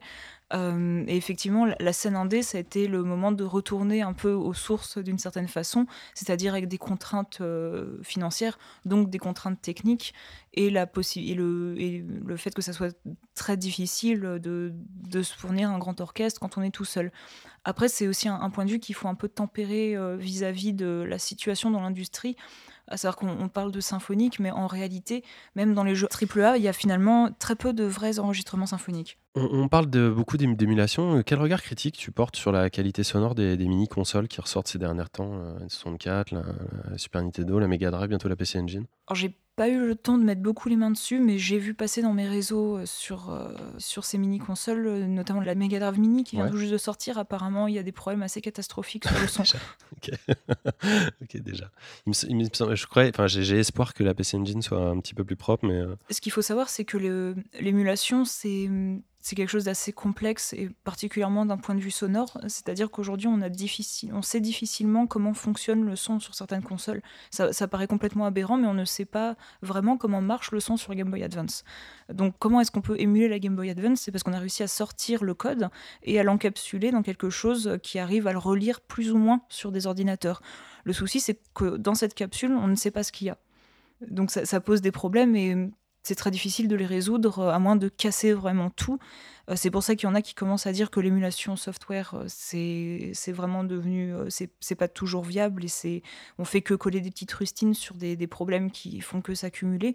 Donc ils vont essayer de, promouvoir d'autres formes d'émulation qui vont être vraiment ti- retirer le code en entier, en faire une analyse, l'examiner tel quel et pas simplement euh, envoyer le fichier ailleurs. Ce que tu dis, c'est que dans plein de cas, en fait, on ne peut pas revenir, à, revenir au niveau de la ligne de code. C'est vraiment des paquets qu'on reprend et qu'on essaye de, de, recon- de reconstituer euh, ailleurs. C'est exactement ça. D'accord. on pourrait parler euh, des heures avec toi euh, de, de tous ces sujets. D'ailleurs, c'est des sujets qui méritent des heures et sur lesquels euh, bah, tu t'exprimes euh, de, plus en plus. Qu'est-ce que tu voulais dire? C'est la pas- dernière. pour rester Vladimir. sur console, parce que c'était la dernière question qu'on avait posée. Presque. Euh, quand Marc Cerny, donc l'architecte de la PS4 et a priori de la future euh, PlayStation, dit que son souci principal aujourd'hui, c'est de réussir à donner une nouvelle dimension au son pour impliquer le joueur plus euh, dans, dans les jeux vidéo. Je parle de- donc de la prochaine PlayStation. Pour toi, c'est une, une vraie promesse? C'est plutôt de la com? Est-ce qu'aujourd'hui, les gens chez eux, ils peuvent vraiment avoir une installation sonore qui, qui permette d'avoir quelque chose de mieux que ce qu'on fait actuellement? Alors, je pense que ces, promesses, elles ne sont pas forcément à destination du public dans un premier temps. Euh, elles vont aussi être à destination des développeurs, parce que je, sais de sources euh, assez sûres euh, qu'entre la PS3 et la PS4, il y a eu de très très gros changements dans la façon dont le son était créé et intégré. Des changements qui ont été positifs dans certains cas, mais qui ont aussi mis certains studios qui avaient envie de porter leur jeu de la PS3 à la PS4, euh, ça les a mis sacrément dans, dans, Dans le pétrin. dans le pétrin, merci. Euh, donc, du coup, peut-être qu'ils travaillent sur un nouveau système euh, qui permettrait de- d'encore mieux intégrer ce genre de choses, parce qu'il y a encore aujourd'hui, euh, quoi qu'on dise, parfois des, petites luttes intestines justement sur la façon de faire du son interactif, euh, où la plupart du temps, on va peut-être plus appliquer des filtres. Par exemple, c'est vrai qu'on peut on peut, on peut penser la spatialisation du son qui, qui devient des, une chose les, plus importantes, notamment avec tout ce qui est euh, réalité virtuelle. Comment est-ce qu'on compose pour un environnement en 3D qui entoure vraiment le joueur? Ça n'a rien à voir avec le fait d'avoir ça sur un écran. Mais donc, voilà, du, du coup, ce que ce qu'on m'a dit, le, problème c'est que je suis pas du tout dans les techniques, euh, c'est que sur euh, sur PS4 il y avait eu un, très très gros changement. On peut autant intégrer euh, des filtres euh, du style euh, le personnage est dans l'eau, on met un filtre qui brouille un petit peu tout et puis ça suffit. Mais on peut aussi faire des vrais, des sortes de vrais capteurs en 3D euh, dans, l'environnement pour spatialiser le son. Le problème c'est que cette spatialisation, elle va prendre sur d'autres ressources, des ressources que souvent les studios préfèrent allouer à, d'autres choses en termes graphiques la plupart du temps. Euh, donc, si la PS, euh, la future PlayStation euh, promet une plus grande souplesse à ce niveau-là, j'imagine que ça, c'est tout à fait possible, mais ça reste à voir comment ça va se matérialiser. C'est vrai ce que tu dis quand, quand, tu parlais, j'essayais de réfléchir à un jeu qui ne m'aurait bouleversé que par son son en fait. Donc euh, il y en a plein. hein. Moi, moi c'est bon, je vais pas parler des, des musiques qui moi, moi m'ont plu. Mais, mais c'est vrai que quand, quand on se plonge dans, dans le terme, le premier thème de Dark Souls euh, au feu, le terme du Firelink de, de Motoi Sakuraba, ou euh, récemment dans Breath of the Wild, moi la, musique de Breath of the Wild, euh, ça a été un peu un gap en fait, parce que c'est la première fois que j'entends ce genre de musique qui, pour moi, échappe un peu au thème. Il y a vraiment quelque chose de l'ordre de l'ambiance comme ça qui, qui était, qui était assez, assez fantastique en fait. Il y a eu un article très bien sur Gamasutra euh, qui parlait de la musique euh, dans, des environnements dans Breath of the Wild, où justement il expliquait comment la façon dont les, les musiques en elles-mêmes étaient composées et la façon dont elles étaient lancées dans le jeu allait complètement à l'encontre de tout ce qu'on avait entendu dans les, dans les jeux Zelda jusqu'à présent. Donc effectivement, euh, même si pour beaucoup, justement la musique n'a pas été très mémorable, euh, ça a été un, un point très très important. Euh, notamment, dans, je reviens sur le jeu indé pour, euh, pour conclure cette, euh, cet entretien. Du, du fait de ne pas avoir énormément de moyens en termes techniques, je, je me suis rendu compte souvent les indés privilégiaient le son. Mhm. au contraire des AAA, pour, euh, pour un petit peu combler des vides qu'ils avaient Ah, budgétaires ou techniques, et du coup ça, ça donnait des, des choses hyper importantes. Merci beaucoup en tout cas pour cette, pour cette discussion. Est-ce que on peut t'entendre parler publiquement bientôt? Alors oui, ça, va sortir. Enfin ça sera déjà passé, je crois, quand le podcast sortira. Mais euh, j'interviens à Jussieu, puis à, la BPI en compagnie de Christophe Herral et de Jean Z, euh, là le 28 septembre. Donc ça, ça sera passé. Et ensuite, je m'envole en fait pour le Canada. Donc je serai plus, je n'interviendrai plus en France, mais ça, ça peut peut-être intéresser vos, vos auditeurs euh, canadiens. Je serai le 4 décembre euh, au Ludov, donc, qui est le laboratoire d'études euh, du jeu vidéo de l'Université de Montréal, où j'ai été invitée par Dominique Arsenault et je donnerai tout d'abord un cours plutôt pour les étudiants de la fac sur l'histoire de la musique de jeux vidéo et le son en général dans le jeu vidéo. Et ensuite, il y aura le, soir une présentation de, mes travaux sur l'archivage que j'irai pas confronter mais euh, comparer avec euh, ceux de David Viens de Plug. D'accord. En tout cas, on peut te retrouver sur Twitter, euh, @cactusceratops, euh, si je dis bien, sur Gamecult, donc pour les abonnés de Gamecult, et sur Musicalody, comme euh, je l'ai dit euh, au début de l'émission. On va continuer en restant assez proche de la thématique du son euh, avec toi, Ariane. Tu vas nous parler euh, de ton sujet du mois, qui est un jeu qui ne s'appelle pas euh, Unheard, mais qui s'appelle Unheard. Heard.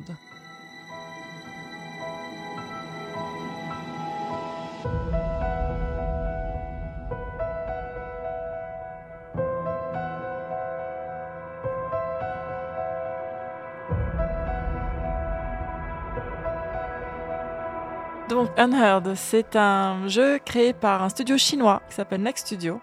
Euh, je suis tombée dessus un peu par hasard et en fait ça tombe très bien parce que c'est mon premier jeu de détective acoustique. Donc en fait euh, le principe c'est qu'on on joue un détective et on, aide euh, une femme mystérieuse à résoudre des crimes, donc des cold cases.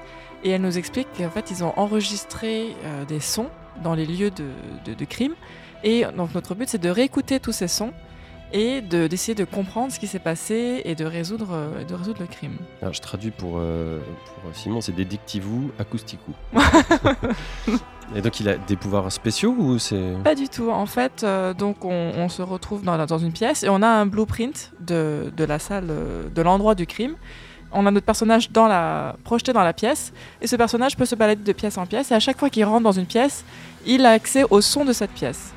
Donc au début, on arrive... euh, Uniquement au son, à, au son alentour, à là où il, là où il se trouve. Voilà, c'est- c'est-à-dire que par exemple, s'il y a une source de son, il s'approche, le son va augmenter, le volume.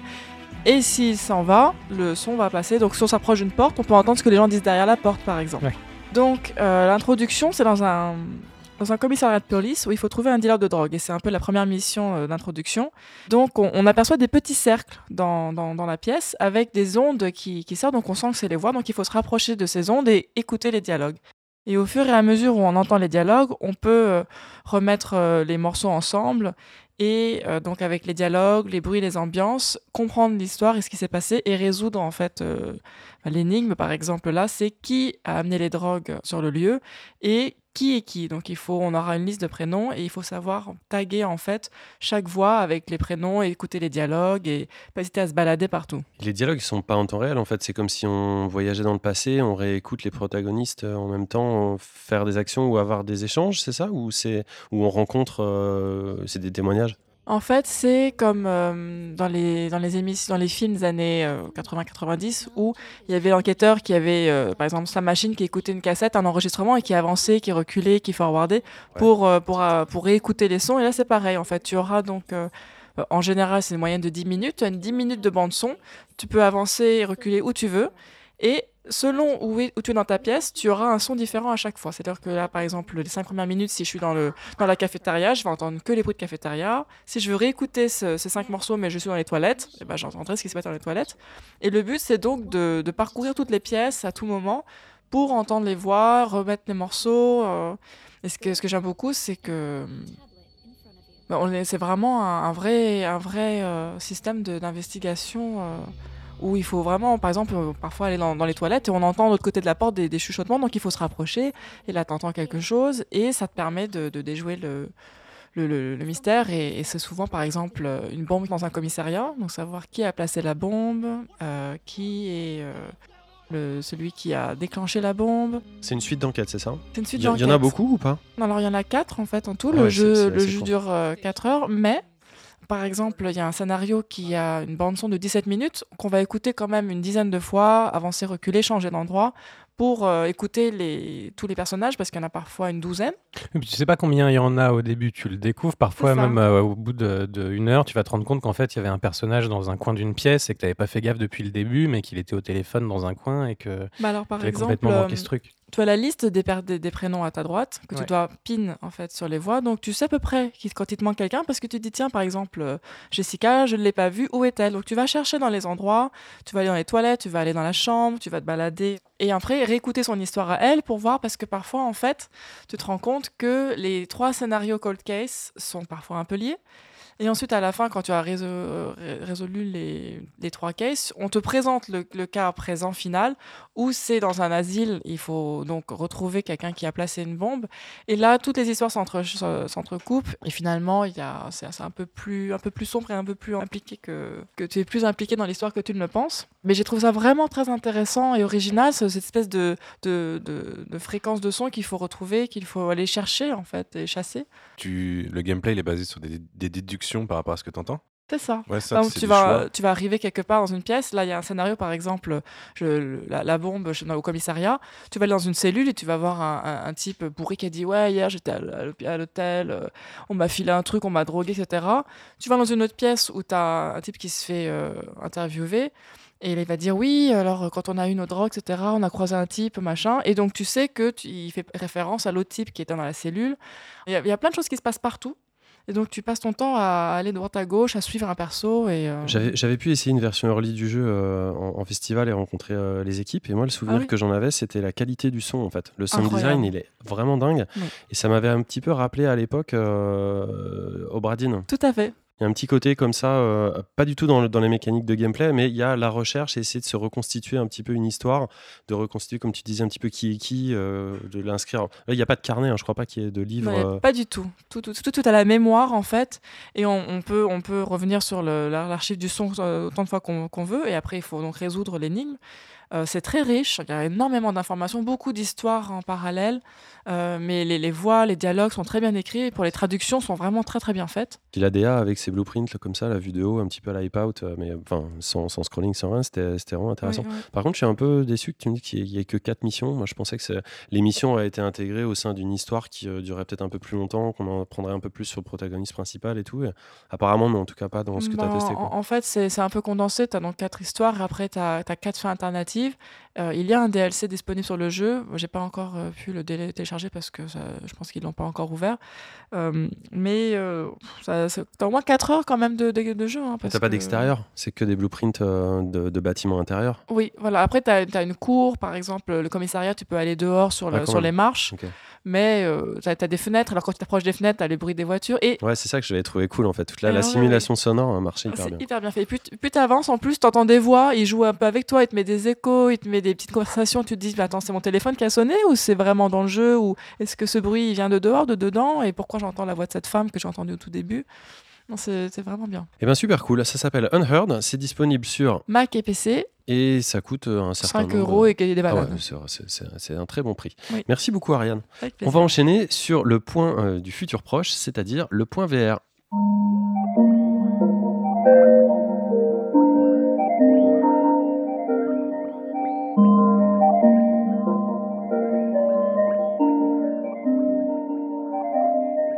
Alors le point euh, réalité virtuelle, euh, réalité mixte euh, et tout le tralala, euh, ce mois-ci je vais vous parler rapidement de trois choses. La première c'est Facebook Horizon, qui est un monde en réalité virtuelle qui a été présenté à Facebook pendant l'Oculus Connect euh, 6, où les utilisateurs pourront se retrouver via des avatars cartoonesques, jouer euh, les uns contre les autres ou tout seuls et créer surtout leurs propres euh, espaces. Donc bref, un petit peu euh, le PlayStation euh, Home, mais cette fois-ci via euh, Oculus. Facebook avait déjà euh, commencé à travailler sur ce genre d'idée avec le Facebook Spaces, mais pas du tout dans, un, endroit qui, regroupait autant de, personnes. Et euh, d'ailleurs, Spaces va fermer fin octobre pour permettre euh, bah, cette, euh, cette évolution. Moi, ce, ce qui m'a fait un petit peu peur, au-delà de l'ensemble de leur projet et de leur trailer, c'est le texte qui est dedans, où ils disent il existe un autre monde, un monde sans limite et en perpétuel changement. Moi, personnellement, ça m'a fait un peu flipper, mais bon, pour l'instant, on est sur, du, sur de proof of concept, évidemment. Personne ne réagit, tout le monde se retient, et, et Simon est parti aux toilettes. Donc, comme ça, Parce que lui pouvait pas se retenir. on peut, pardon. enchaîner. on peut enchaîner tranquillement. Une deuxième chose, c'est le projet euh, Humanity, euh, un jeu qui a été dévoilé lors du State of Play euh, qui est passé bah, chez, PlayStation et qui a intrigué pas mal de monde, et moi le premier. Derrière ce, jeu avec ce nom un, petit peu, bizarre, avec, où on, croirait un petit peu un Lemmings avec plein d'humains qui, courent ou qui tombent partout, il y a le producteur Tetsuya Mizoguchi, qui est quand même le mec derrière Res Infinite et, ou Tetris Effect. Et lui, en fait, il voulait présenter l'humanité via sa propre, vision. On en sait encore peu sur le, sur le jeu, mais euh, ça a l'air très très intéressant. En tout cas, moi, ça m'intéresse euh, beaucoup.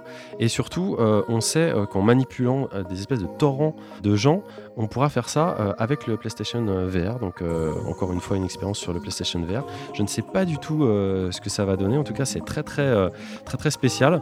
Moi, ça, ça m'attire beaucoup. Je sais pas si vous vous l'avez vu tourner ou ce que t'en penses. euh, Oui, ça a tu l'air- joli, la DA a l'air sympa, enfin, a l'air sympa et on attend de voir quoi. Après, on attend de voir ce que le, ce que le jeu donne. Mais mo- moi, utiliser des, des- des centaines d'humains pour faire des trucs, ça m'a toujours, ça toujours bien branché. Ouais, on le sait ici. pas des esclaves. Enfin, une dernière news euh, spécifiquement pour, euh, pour Simon qui vient de nous, nous rejoindre. Euh, c'est le VRGO Midi. Alors, VRGO, qu'est-ce que c'est? Euh, En fait, c'était une espèce de bidibule. Je sais pas si vous connaissez ces bidibules, ces espèces de jouets des années 70-80 qui ressemblaient grosso modo à des œufs. Voilà, c'est la même chose, mais on se le mettait. Alors, c'est, c'est- ça. Ça, ça- ça a la taille d'un siège. Et on se le mettait sous les fesses et non pas dans les les, fesses. bidibules de Geishas.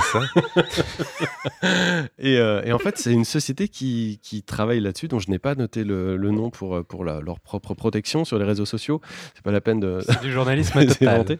Ils sortent une version euh, mini euh, de, leur, de, leur, euh, pro- de leur projet qui s'appelle donc le VRGO. Ça ressemble à un petit coussin qui lui-même est incrusté sur une boule, un peu comme une boule de kiné. Et cette fois-ci, de les mettre sous les pieds comme euh, le 3D Rudder dont on avait déjà parlé, il faut le mettre sous les fesses. Euh, et c'est assez intéressant parce que euh, ça ne fait pas que rire euh, cette équipe autour de cette table. Ça marche très très bien, c'est très sensible au niveau des déplacements et ça permet en fait de contrôler tous vos déplacements quand vous avez un casque VR sur la tête de manière beaucoup plus précise. C'est vraiment très très sensible, de manière haptique parce qu'il y a des retours. Alors je sais pas de quel genre de retour haptique on parle. Et surtout, ça a le mérite non seulement d'être design et sensible à votre arrière-train, mais aussi de réduire significativement le motion sickness.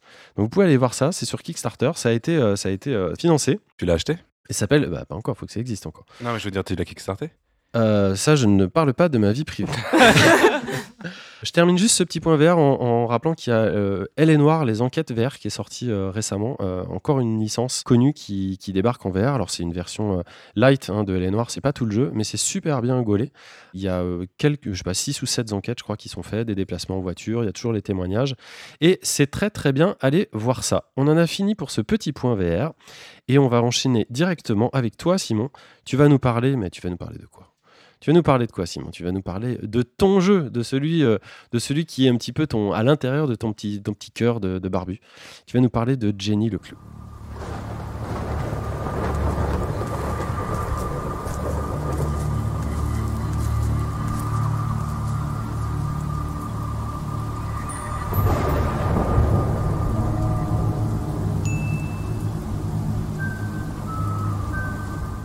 Alors c'est très étrange parce que ça fait bien peur et moi je pensais que c'était tout coloré. Euh, Qu'est-ce qui se passe dans Jenny Leclou? Mes amis, mes amis, mes amis, c'est un événement.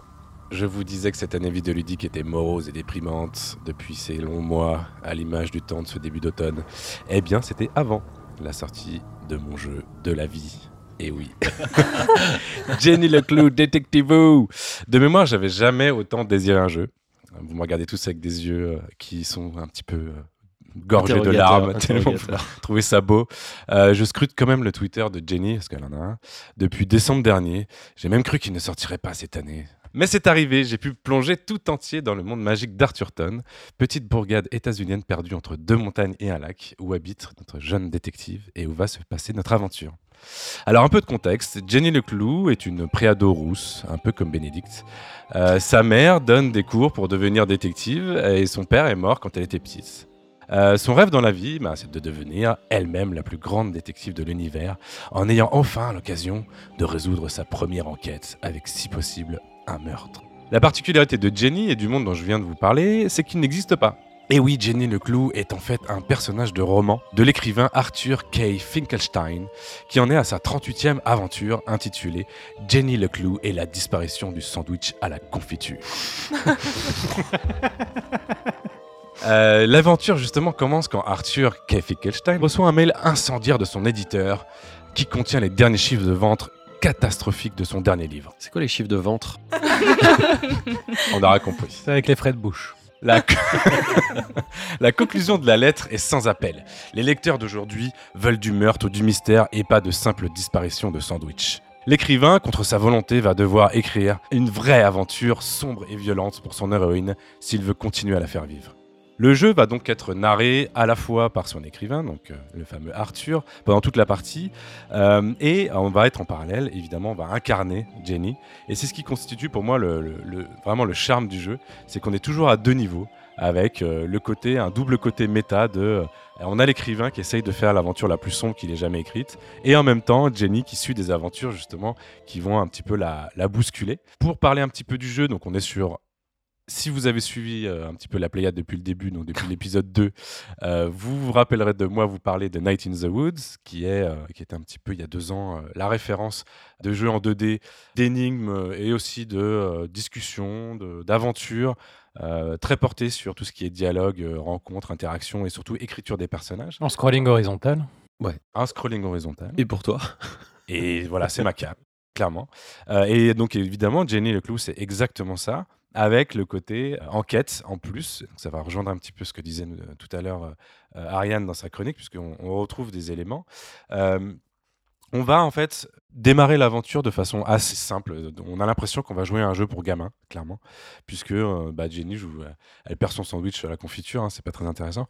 Et le fait que euh, l'écrivain va être contraint, lui, l'écrivain, ce qu'il voulait à la base, c'était vraiment faire des bouquins pour les enfants.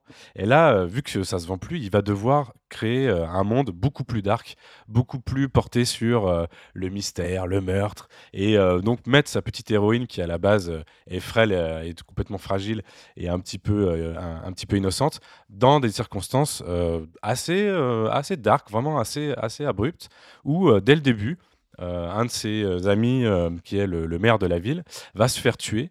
Sa mère va se faire accuser du meurtre. Euh, on va comprendre très vite pourquoi son père est mort. Enfin, tout est vraiment très très dark. Euh, et elle va devoir comme ça prendre sur elle pour innocenter sa mère, trouver euh, qui est le meurtrier, enfin vraiment, et déjouer un petit peu un sorte de complot assez, assez global pour, qui concerne sa ville.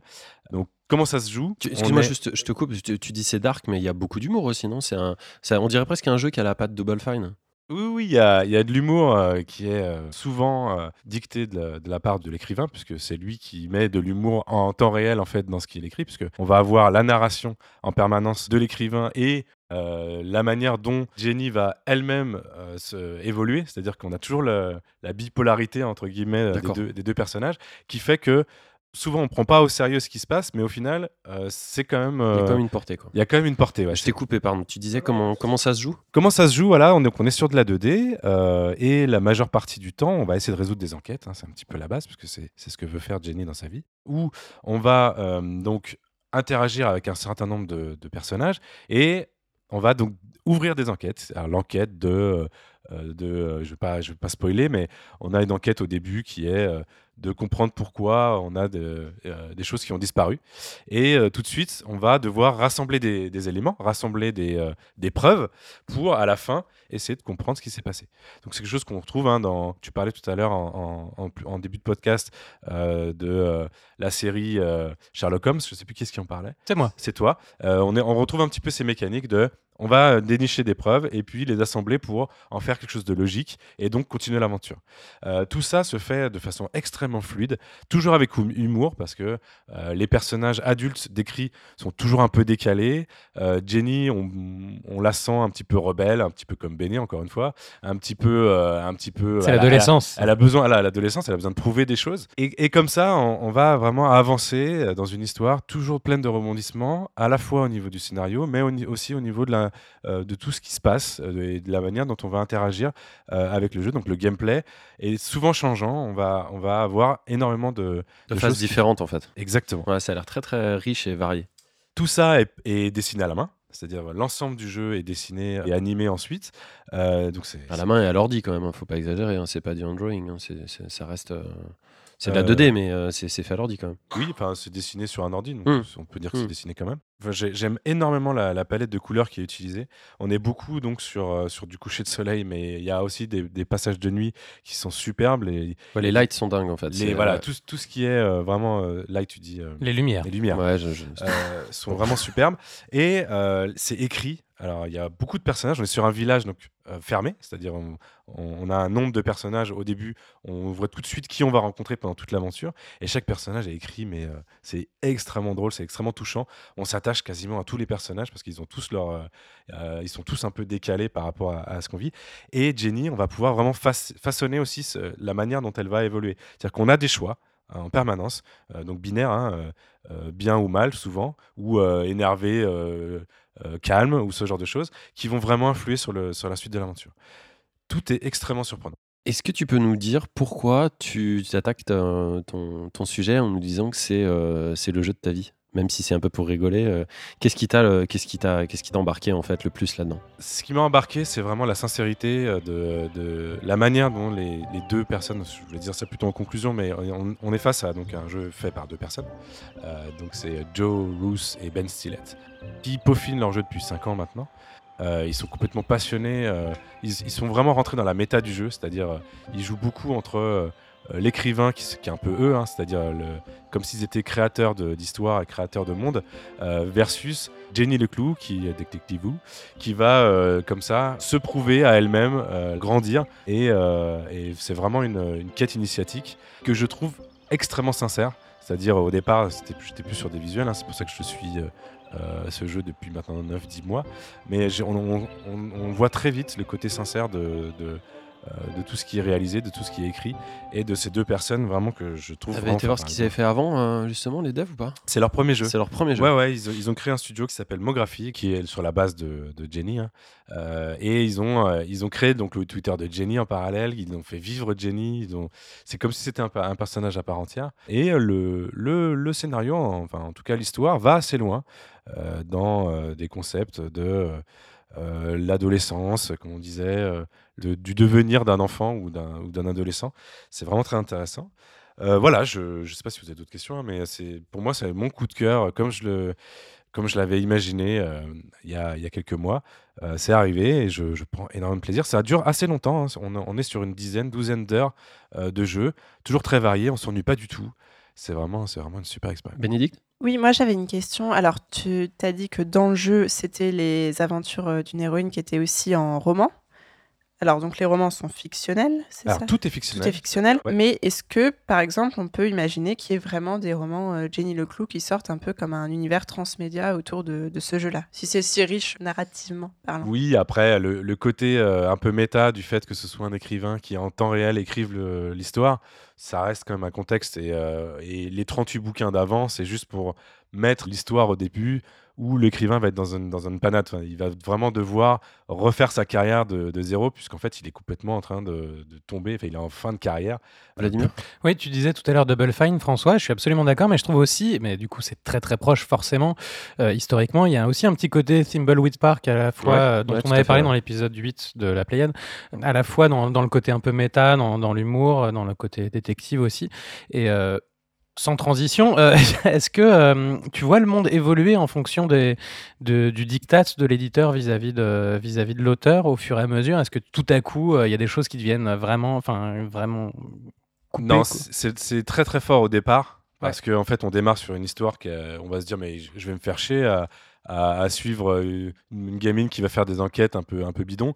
Et puis là on a le retournement de situation où il va devoir faire une histoire d'arc mais où j'en suis hein, j'en suis quasiment à la fin du jeu non on retrouve pas on, on a le, le côté narration de, de l'écrivain mais on n'a pas le côté il reçoit un coup de téléphone Oui. et tu vois Et tout à coup, euh, le, ciel devient noir il y a des éclairs qui tombent. Non, exactement. Non, on n'a pas ça. Et ce qui nous permet quand même de- de- d'être plongé dans l'univers euh, de Jenny Glou et pas de, de, de Arthur, Ouais. l'écrivain.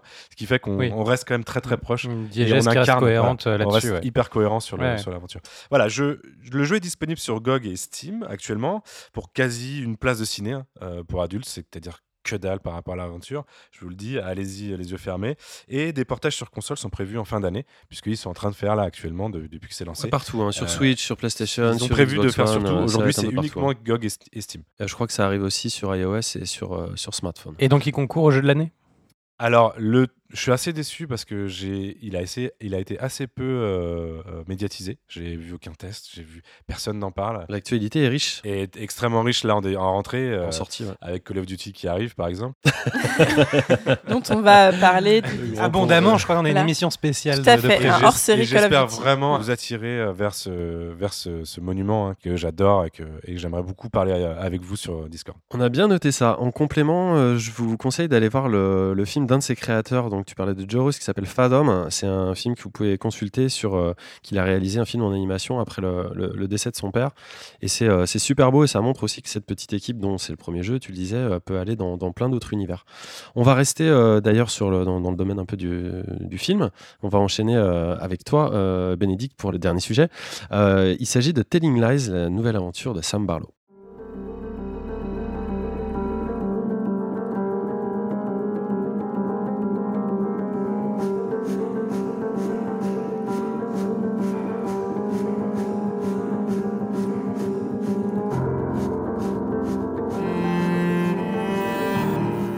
Savez sans doute, j'écris mes chroniques à l'avance. Je n'ai pas le talent de Vladimir pour citer spontanément Deleuze ou improviser une analyse sémiologique poussée. Aussi, pour préserver vos oreilles, chers auditeurs, d'un monologue sans queue ni tête, je me munis chaque mois de ma plus belle plume pour vous livrer mes retours d'expérience de jeu, plus ou moins inspirés. J'ai eu ce mois-ci un peu de mal à trouver les mots pour vous parler de Telling Lies. Pourquoi? Non pas parce que le jeu ne m'a pas séduite, mais parce qu'il serait dangereusement aisé de vous spoiler et vous gâcher l'intrigue d'un jeu qui n'est constitué que de cela, d'intrigues entremêlées dans une trame narrative complexe et passionnante. J'ai cependant fait de mon mieux et je vous laisserai juge du résultat. Telling Lies, c'est le nouveau jeu de Sam Barlow, qui est créateur de Her Story, qui avait rencontré un certain succès critique lors de sa sortie en 2015. Je ne sais pas si mes euh, collègues autour de cette ronde de table y avaient joué. C'était brillant. Si, si, Voilà. ouais. Évidemment. Donc ce nouveau jeu reprend les mécaniques de son prédécesseur, à savoir l'analyse d'un ensemble de clips vidéo pour résoudre une enquête. Ici, la base de données vidéo est un disque dérobé à la NSA, qui est une agence de surveillance américaine. Le joueur a accès à un ensemble de conversations vidéo par téléphone et ordinateur enregistrées en séparant les pistes audio et vidéo des différents interlocuteurs. Ainsi, le jeu ne nous livre que la moitié de la conversation à chaque fois, charge ensuite au joueur de déterminer l'interlocuteur mystère du sujet observé. C'est-à-dire que c'est comme un Skype dont tu n'aperçois n'as que la moitié de la Voilà. conversation. Sachant que à chaque fois, les deux moitiés de la conversation sont présentes dans le jeu, mais pas forcément associées. On ne navigue pas librement dans la base de données, mais par un système de mots-clés, chaque mot-clé donnant accès à un maximum de 5 vidéos dans lesquelles la personne filmée le prononce. Même s'il en existe plus, vous n'en verrez que 5. Le joueur visionne et revisionne ces extraits, peut marquer ceux qui lui paraissent les plus pertinents et doit finalement reconstituer le fil de l'histoire à travers la sélection de plus en plus poussée de vidéos à laquelle il a accès. Voici pour la mécanique du jeu. Des heures à regarder des vidéos, pourquoi ne pas carrément opter pour Netflix? Me direz-vous. Eh bien, sachez que je me suis posé cette exacte question au début du jeu. Regarder pendant des heures de parfaits inconnus se souhaiter bonne nuit, manger des plats de traiteurs chinois et se faire les yeux doux, tout ça avait quelque chose de vaguement hypnotisant mais très fastidieux. Surtout que l'objectif de Telling Lies est flou. On sait qu'un ou plusieurs des individus filmés ont menti. Voilà tout. Assez gravement, ceci dit, pour qu'on en vienne à voler un disque de la NSA. Quel est notre but? Les identifier, les dénoncer? Par défaut, on s'attache à réaliser la seule mission possible avec si peu d'informations, décrypter ces mensonges. Ignorant quel est le vrai mensonge, on se focalise sur toutes les petites tromperies du quotidien repérées dans ces vidéos, les regards fuyants, les au revoir précipités. Et en suivant la piste des petits mensonges, on en arrive aux grands, aux trahisons, à la violence, aux vies détruites. En surfant de mots-clés en mots-clés, des scènes cruciales viennent parfois s'intercaler dans la banalité du quotidien. Une dispute violente, une scène de meurtre rejouée par des poupées. Confession face caméra. Alors on s'empresse de marquer ces vidéos, de les mettre de côté, comme autant de pierres angulaires dans notre résolution du grand mystère. Mais finalement, ce sont bien les petites scènes du quotidien qui nous livrent l'identité véritable des quatre personnages principaux de Telling Lies et de la vaste galaxie de personnages gravitant autour leur lâcheté, leur peur, leurs espoirs, leurs faiblesses. De fastidieux, ce voyeurisme devient peu à peu addictif. On devine de mieux en mieux l'interlocuteur de l'autre côté de l'écran. Les sourires, le ton, les regards deviennent autant d'indices sur les protagonistes de la conversation. Protagonistes dont nous avons même parfois l'impression de faire partie. Visionner des heures de conversation face caméra n'est pas sans séquelles. Confusément, nous nous confondons avec le destinataire réel de ces messages vidéo. L'avatar du joueur, qui analyse ces vidéos, est une agente du FBI, nommée Karen. Son visage se dessine perpétuellement sur l'écran en un vague reflet, superposant son identité à la nôtre et brouillant les frontières du réel. Quand Karen fatigue, sa vision et donc l'écran se brouille. Parfois, son chat peut lui sauter sur les genoux, la poussant à s'éloigner de l'écran. Comme moi. Ces rares perturbations projettent le joueur hors de cette fusion des identités qui le reste du temps fonctionne à merveille. Véritable incursion dans le réel, Telling Lies brouille également les frontières entre jeux vidéo et séries télévisées. Qu'est-ce qui différencie finalement un épisode de série interactive comme Black Mirror Bandersnatch de ce jeu, reposant presque intégralement sur du visionnage assez passif de vidéos? Le talent? Le talent et le presque, finalement, qui fait un peu toute la différence. L'activité du joueur ne se résume pas juste à choisir les bons mots-clés, comme elle peut euh, se résumer dans Bandersnatch à choisir quelle action réaliser, mais à sélectionner les bonnes vidéos. Cette euh, expérience titille l'esprit d'analyse, de déduction. J'ai moi-même passé des heures à griffonner de folles hypothèses sur un carnet. Alors je précise qu'on a accès à un bloc-notes sur l'écran de notre faux ordinateur dans le jeu, mais j'aime bien écrire euh, de ma vraie plume. J'ai établi des fiches personnages, j'ai listé des indices, j'étais à deux doigts de m'acheter un tableau en liège, des punaises et de la ficelle rouge. Même lorsque le jeu traînait en longueur, que je visionnais de longues minutes d'un personnage qui était juste en train de s'endormir, en guettant un éventuel sursaut d'activité, je dessinais machinalement sur mon carnet le visage de ces personnages dont le moindre trait, la moindre intonation m'était devenu familier. Les mensonges eux-mêmes, une fois découverts, en sont presque décevants, comparés aux hypothèses incroyables échafaudées au cours de l'enquête. Et demeure, même après la fin du jeu, un sentiment de malaise. Tout le monde ment. Nous l'avons vu, entendu, analysé pendant des heures. Moi-même, chers amis auditeurs, je vous mens régulièrement. Ou en tout cas, je ne vous dévoile pas toute la vérité. Je suis une voix. J'accompagne vos trajets quotidiens, votre recette de tarte aux pommes ou votre réveil difficile. Mais vous ne savez rien de moi. Je peux mentir, tricher, voler, tromper, tuer, punir. Je peux être un transsexuel brésilien qui s'appelle Paco. La seule leçon à retenir de tout ceci est que nous ne saurons jamais la vérité, pleine et entière. En terminant le jeu, nous n'avons même pas visionné toutes les vidéos. Des pans entiers de vie nous demeurent cachés.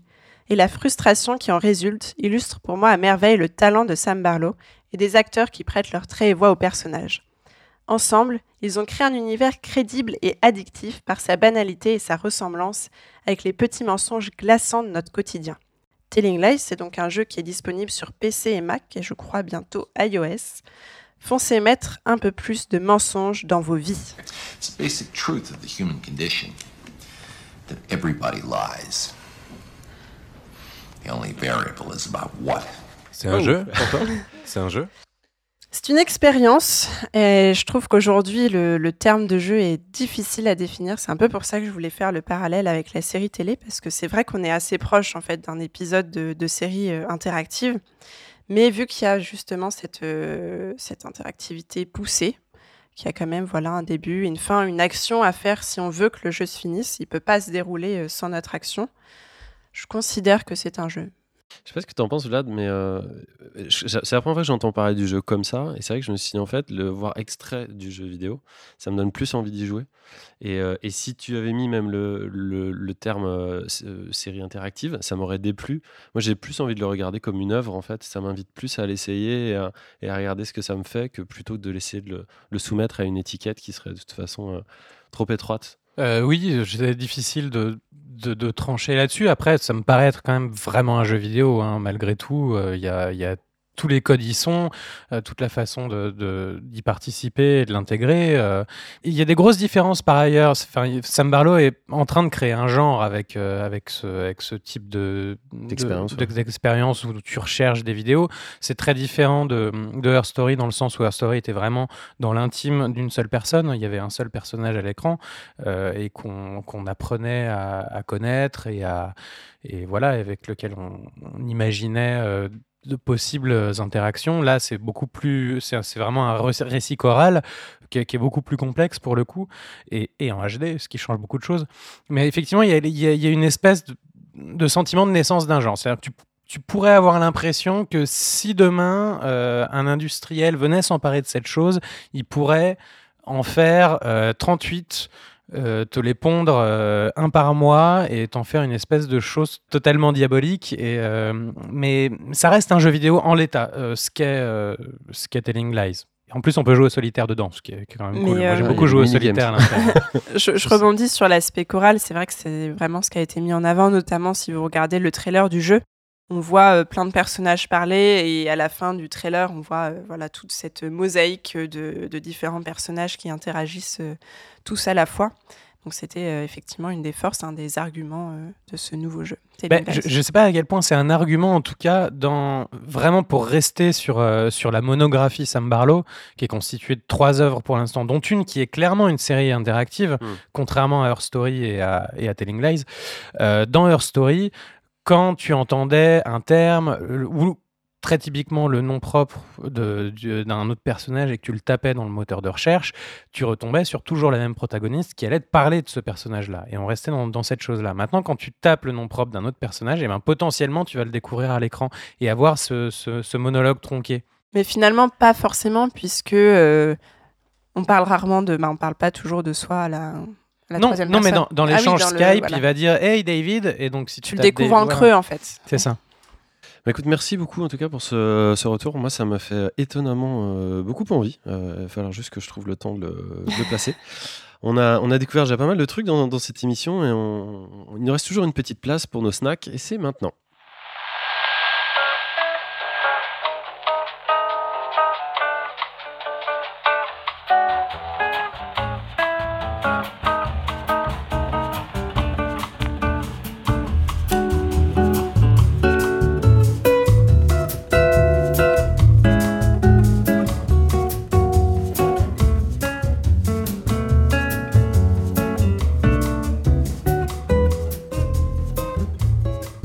Alors nos snacks, nos petits jeux, nos petites expériences ludiques et toutes choubi, ou pas forcément d'ailleurs, elles peuvent être atroces quand elles sont jouées par Ariane et Bénédicte. Euh, honneur aux invités, Fanny, est-ce que tu as une petite recommandation pour un tout petit jeu ce mois-ci? Eh ben oui, on m'a offert un petit jeu mobile qui s'appelle Inbento. In Bento Euh, Ouais, qui a été développé par Afterburn, euh, qui est en fait un jeu euh, super mignon, un, un jeu de réflexion et un peu de puzzle où on, on incarne une maman chat qui prépare des bento pour son petit. Et en, en gros, il faut réussir à reproduire des patterns. J'ai bien, euh, bien fait de dire un jeu choubi. Un jeu Des- choupi. des, des, des patterns de. Ah, C'est-à-dire qu'on va voir l'image d'un bento, par exemple, euh, c'est c'est des carrés en gros avec du riz, du saumon, des épinards, quelque chose. Euh, sauf que les, les figures qu'on va pouvoir mettre dans le bento vont être de plus en plus différentes. Il va y avoir des questions d'inversion. Bref, finalement, faire un bento, ça va se révéler assez compliqué au-delà de la cuisson du riz. Donc voilà, c'est ma recommandation, une bento, euh, comment cuisiner en se faisant, en se triturant bien les méninges. Et comme on te l'a offert, bah, tu connais pas le prix, mais ça doit pas être bien cher. Euh, je crois que c'est vraiment pas très cher. D'accord. C'est sur euh, iOS, c'est ça? Et C'est sur sur- iOS, Avec un peu de chance sur Android. à vérifier. On ira vérifier. Vladimir. Chesses. Euh, J'avais j'avais parlé de Chog euh, il y a quelques mois, euh, qui était un, croisement de, de- des échecs chess et de Rogue, réalisé par Pipin Bar et Jonathan Lessard. Pipin Bar a donc un peu creusé dans cette voie de- des échecs, donc Chases, les échecs au pluriel. Donc c'est un- une, partie d'échecs, sauf que vous allez avoir tout un tas de variantes possibles de, de vos pièces qui se clonent à vos pièces qui deviennent totalement aléatoires, aux pièces qui tombent parce qu'il y a de la gravité. Euh, donc c'est assez marrant. Vous, vous- voilà, vous avez tout un tas de variantes euh, assez rigolotes du jeu d'échecs. C'est vraiment très expérimental. Ça peut se jouer à plusieurs ou soit contre soi-même si vous êtes un peu plus euh, Stéphane Zweig dans, dans l'idée. Comment tu te retrouves à jouer à des jeux d'échecs bizarres à chaque, euh, à chaque épisode? C'est c'est des choses comme ça. Ouais, C'est- Golf Blitz avec des, des échecs. hein. Euh, sans, sans, sans la physique du coup, mais oui. Aurélie, c'est quoi ton snack? Ça s'appelle Fishing Life. Cherchais un jeu pour euh, me détendre. J'avais pris Dino Rampage. Et ça me détendait pas du tout d'avoir des dinosaures qui détruisent des villes. Alors, euh, alors j'ai pris un jeu où il faut pêcher. Pêcher des poissons. Du coup, c'est un jeu où on est un, un, un jeune homme, un pêcheur sur son bateau. Et en fait, on doit pêcher des poissons de plus en plus gros, faire des missions, euh, améliorer sa canne à pêche, améliorer son bateau. C'est quelque chose de très, euh, très simple, très simpliste même. Mais la direction artistique, que ce soit au niveau de l'image ou du son, elle est envoûtante. Et du coup, on passe vraiment un moment à se détendre. Si vraiment, à un moment donné, on se dit Ah, j'ai envie de couper, de faire un petit break, euh, et que je veux me détendre, c'est le jeu détente euh, gratuit. Il y a des micro-paiements et forcément des pubs, mais c'est pas du tout obligatoire pour jouer. C'est pas trop gênant? Non, parce que c'est quand tu as des trésors, tu euh, pour gagner euh, de, des améliorations, soit tu regardes une vidéo, soit tu payes en fait. Donc après, c'est au choix. hein. Tu peux aussi te dire, je continue à pêcher des poissons niveau 1. Et... Mais l'expérience, elle est très, très, très poétique. Ça a l'air pour très joli, en tout cas. euh, ouais. Ça ressemble un peu à la DA de Penguin Isles dont parlait euh, euh, Ariane C'est euh, c'est dernier. pas, c'est pas très loin. Que j'ai essayé et qui est super cool d'ailleurs. Ah, très C'est- bien. tu peux rappeler juste sur quelle machine c'est? Alors là, moi, j'y joue sur Android, c'est sur téléphone. Et tu sais si ça existe sur euh, d'autres smartphones Non, tu Non, ne sais pas. pas eh bien, vous irez vérifier si vous êtes euh, amoureux des jeux de PEX relaxants. De Pex. Simon, Des pecs. tu n'as pas, je crois, de snack euh, ce mois-ci. Bien sûr que si. Eh bien, alors, vas-y. c'est ton moment. c'est pour toi. J'ai essayé de gagner du temps. Eh ben non, pas du tout. Ça n'a pas marché. Parce que, alors moi, je suis un peu seul dans, dans, Dans la vie. Dans la vie. Mais moi, je suis en permanence de compétition euh, avec le, pour le meilleur snack de l'année, hein, vous le savez pas.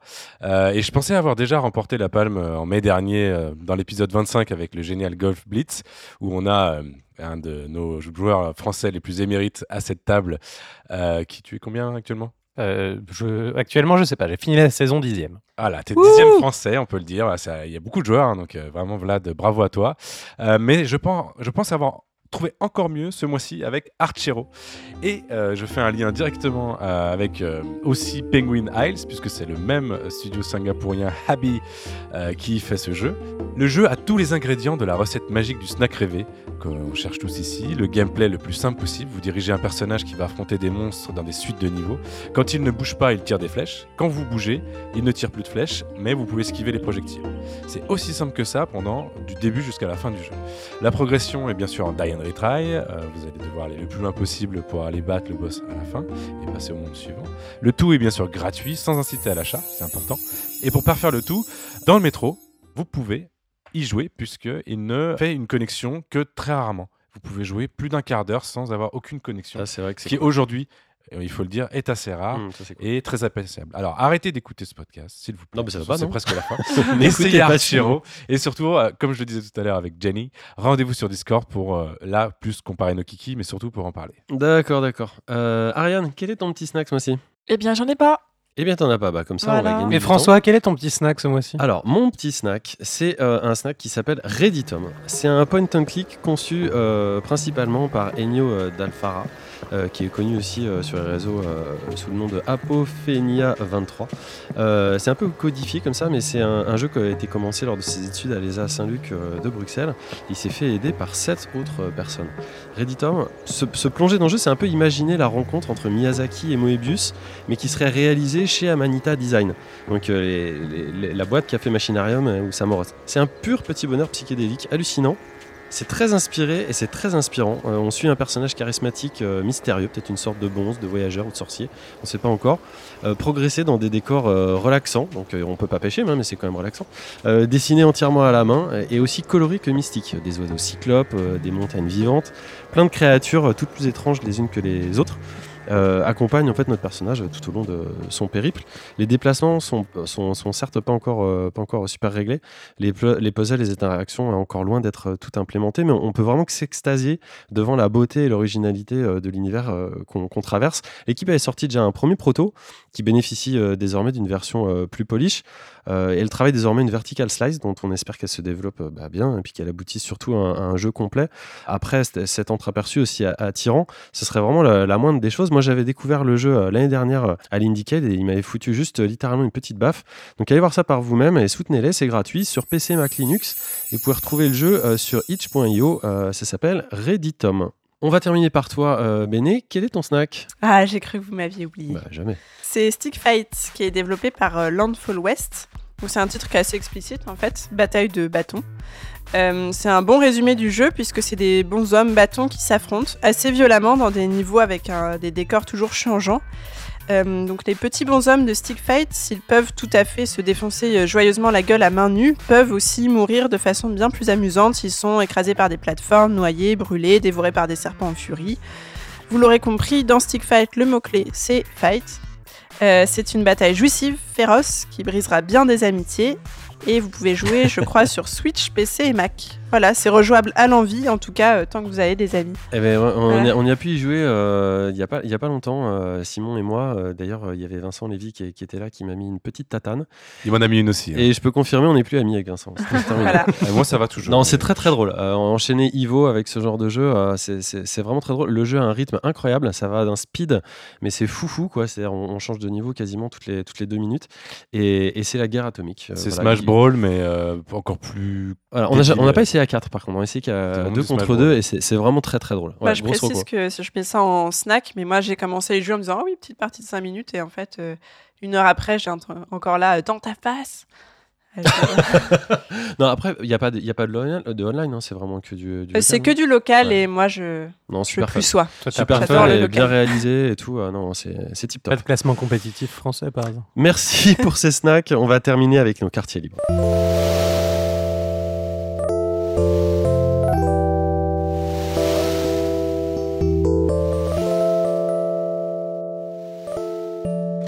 Alors on est reparti pour un dernier tour de table. On parle d'autre chose que de jeux vidéo cette fois-ci. Euh, Aurélie, qu'est-ce que tu as à nous recommander?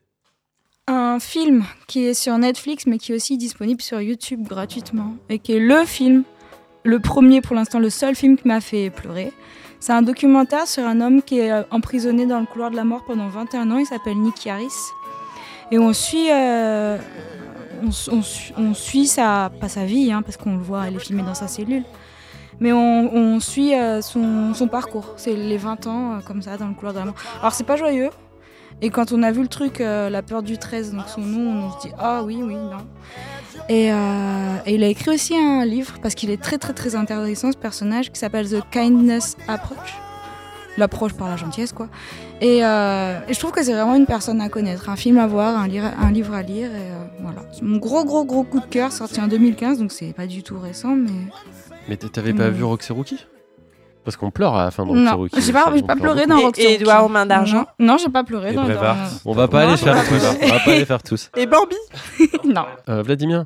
Euh, oui, ben courez euh, si le podcast ne sort pas trop tard au Palais de Chaillot à Paris jusqu'au 6 septembre pour aller voir Tout doit disparaître, une carte blanche rétrospective de tout le travail et l'univers de Philippe de Coufflet qui investit euh, l'ensemble des espaces de, Chaillot, les, trois salles, mais aussi tous les foyers, les, espaces publics où euh, vous sont présentés des spectacles de danse, euh, donc des chorégraphies, des défilés, des espèces des, moments de cabaret.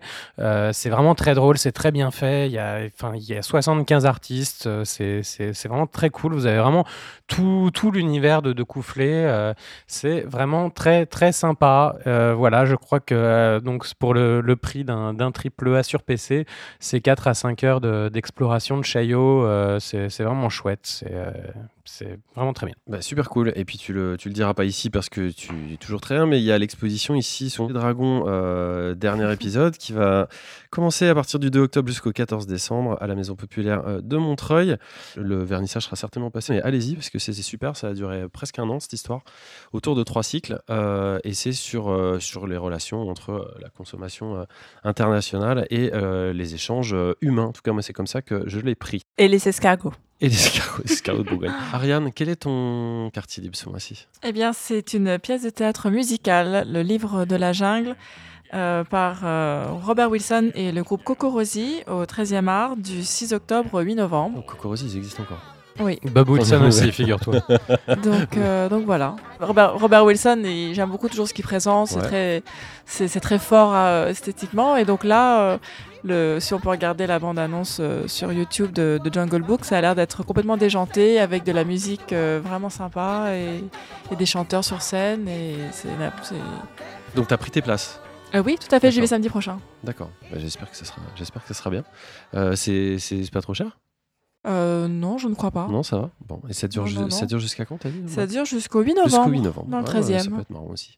Simon, quel est ton quartier libre? Et figure-toi que chaque sortie d'album des Anglais de Métronomie est pour moi un événement dans mon actualité musicale. Ah, Pas parce pour que, toi, pas pour toi. Eh ben, depuis de, tout le monde, j'espère, parce que c'est génial. Mais depuis leur premier album Night Out, il y a 11 ans maintenant, ils sont passés par de nombreux styles musicaux, de la pop traditionnelle en passant par de l'électro et même de la musique commerciale pour le moins bon Love Letters en 2014. Donc ça c'est vraiment mes goûts, hein, j'étais un petit peu déçu. Le cru 2019, euh, Métronomie Forever, est encore une surprise pour les oreilles puisque chaque titre d'un très très long album fleuve de presque une heure passe par des ambiances variées, mélodiques, on retrouve vraiment la patte euh, de ce groupe vraiment à part qui cherche toujours à créer des, euh, des nouveaux sons, de- des nouvelles ambiances euh, et euh, je, je vous recommande complètement, vous écouterez ça tout à l'heure en fin Bah, d'épisode. déjà, ça, ça sonne bien ce qu'on entend. Je plus euh, sa recommandation, parce qu'il est trop trop cool cet album. Mais sachez que tous, ces, tous les concerts sont déjà euh, bookés euh, à Paris, je suis très triste. Voilà. T'es plein. Alors, ne sois pas trop triste et puis dis-nous ce que c'est, toi, ta reco. Alors, euh, moi, c'est pas trop de la musique euh, apaisante. Il y a pas longtemps, au grand désespoir de Vlad, qui m'a copieusement conspué à ce sujet, j'ai été pratiquer un sport très libérateur et très jouissif, le lancer de hache. Euh, donc, c'est ça que je vous conseille. je vous conseille ça pour vous détendre après une journée de stress intense. Vos soucis vont disparaître très rapidement au fur et à mesure que l'acier affûté s'enfonce dans la cible de bois. Euh, donc moi j'ai titillé de la hachette chez Wellness dans le 12e à Paris, mais il existe une trentaine de salles dans toute la France qui proposent cette prestation. Et à noter que l'idée m'est venue en regardant la super série The Good Fight dont je vous avais déjà parlé, dans laquelle l'héroïne Diane Lockhart s'essaie elle-même à cette pratique. Et vous pouvez voir cette héroïne lancer des haches sur des grands méchants de fiction sur le compte Twitter Diane Lockhart Axe, si vous voulez euh, rigoler un peu. Marocco, moi euh, j'ai été voir le nouveau film euh, d'Alejandro Jodorowsky euh, qui s'appelle Psychomagie, un art pour guérir, euh, qui n'est peut-être pas encore sorti, j'ai eu l'occasion d'aller le voir en Pas avant-première. sûr qu'ils sortent partout en fait. Euh, bah, en tout cas, il sort. Donc, si vous connaissez pas Jodorowsky, c'est un artiste franco-chilien qui est extrêmement connu comme réalisateur, scénariste de bande dessinée, mais il est surtout romancier, philosophe, il fait des performances, etc. Le film est assez incroyable, il est vraiment dans la lignée des films de Jodorowsky, avec une forte symbolique syncrétique et spirituel, euh, assez provocateur. Moi, ça m'a vraiment fait du bien de retomber sur, euh, sur son cinéma. Et au-delà de ça, euh, c'est quelque. Il porte une pensée. Le monsieur a 90 ans quand même, et il porte une pensée euh, maintenant qui est très très universaliste et très euh, consacrée sur justement l'énergie qu'on peut euh, développer, non seulement par soi-même, mais aussi tout simplement euh, pour les autres.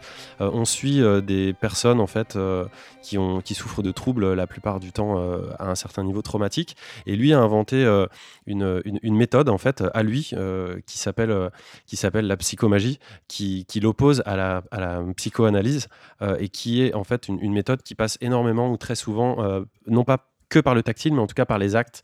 Euh, donc le thérapeute accompagne euh, véritablement euh, le, patient à réaliser des actes pour contrecarrer des traumatismes psychologiques et évidemment lui faire abandonner ses troubles et le faire avancer dans sa vie. C'est- très perturbant, c'est très, c'est passionnant. Moi j'ai trouvé ça génial, d'autant plus que le, mec se défend vraiment de l'idée première qu'on pourrait croire qu'il est un gourou et tout ça. C'est vraiment quelqu'un qui essaie de, ramener les énergies dans chacun de nous en, lui-même en, en disant je ne suis pas là, je ne suis pas là, c'est pour toi. Et moi ça m'a ça m'a ça m'a une nouvelle fois étonné, surtout de la part euh, de ce monsieur, voilà, qui, qui est- qui est vraiment très important. On le rappelle, hein, c'est, il, il a une, une carrière de, de dingue. Il a, il a euh, été très très influent au niveau de la, de la science-fiction euh, partout dans le monde en, en avortant de ce projet pharaonique de Dune avec les Pink Floyd, Tangerine Dream, etc. Ra- rappelle sa dernière œuvre, le nom? Psychomagie, un art pour guérir. Voilà. Je ne sais pas donc si ça sort partout, comme le dit, euh, comme le dit Bénédicte. Mais le mec avait fait le topo, la montagne sacrée. Vous pouvez vous jeter dans ses œuvres. Et enfin toi, on va terminer avec euh, avec toi, Fanny. Est-ce que tu as une recommandation euh, hors JV à nous faire euh, ce mois-ci? Et ben ces derniers temps en fait j'ai ressorti un- le disque d'un spectacle pour enfants que j'avais beaucoup aimé en 2008 donc c'est pas vraiment une actu. C'est la, tienne Pourquoi? C'est voilà. c'est quel spectacle? C'est un spectacle qui s'appelle Faut rigoler qui était chanté par Jacques Auronier Euh, et en fait c'est des reprises autour de Henri Salvador. D'accord. Euh, c'était avec un, un super quatuor à cordes et puis juste une guitare et une contrebasse. Et c'était déjà un super spectacle et ça donne un, un disque très nostalgique euh, mais plein d'humour, euh, voilà, qui est très agréable à écouter. Henri Salvador, enfin, il y a une petite, euh, un petit rapprochement avec le JV, hein, puisqu'il avait été euh, son, son album qui avait si bien, si bien marché l'année dernière, avait été produit par, euh, par Philippe Ulrich, le, le créateur de l'Arche du Capitaine Blood, si, si je me semble. Et ben, tu Et m'apprends donc il y a chose. toujours, il y a toujours des connexions. On en a fini cette fois-ci pour de bon avec cette, euh, avec cette émission de ce mois-ci. Euh, on vous donne rendez-vous à l'Indiecade Europe qui aura lieu à la BNF à Paris les 18 et 19 octobre. Toute l'équipe sera, sera présente. À cette occasion, euh, d'ailleurs, on a deux places à faire gagner à deux auditeurs. Pour ce faire, il faut nous laisser un petit message d'encouragement avec 5 étoiles à la clé et vous signaler euh, soit sur Twitter, soit sur euh, Facebook, qu'on puisse vous retrouver et vous envoyer vite euh, vos places. On a essayé de faire plus court cette fois-ci, donc j'espère que ça convient aux gens qui voulaient que l'émission soit un petit peu plus condensée. N'hésitez pas à nous faire part de vos retours sur notre site www.lapléade.fr, de même qu'à retrouver nos vidéos sur YouTube, Facebook et Twitter. On met des trailers très régulièrement, c'est quand même cool. Et il y en a presque tous les jours. Quant aux fans des stories et des coulisses de l'émission, ils peuvent nous suivre sur Instagram ou interagir directement avec nous, et ça on adore, sur notre Discord qui vient juste d'être rénové. Vous retrouverez tous les liens sur notre site lapléade.fr. Euh, on embrasse tous nos auditeurs. C'est vraiment très sympa de continuer à nous suivre. Nous, ça nous fait beaucoup de plaisir.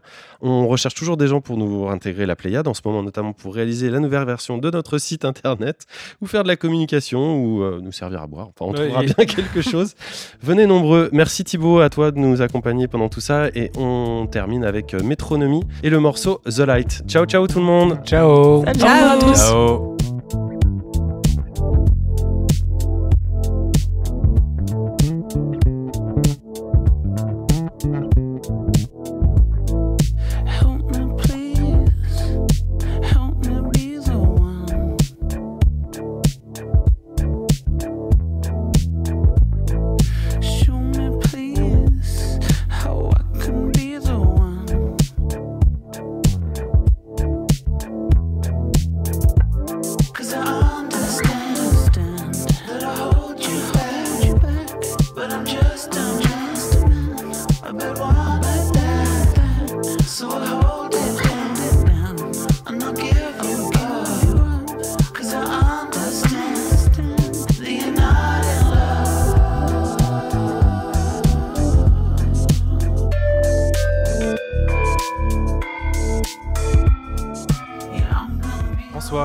de le dire. Mais qu'est-ce qui me prend comme ça le- tu- tu Un putsch, il veut finir en dernier pour envoyer En la plus, musique t'as de t'as fin. coupé la parole à Ariane.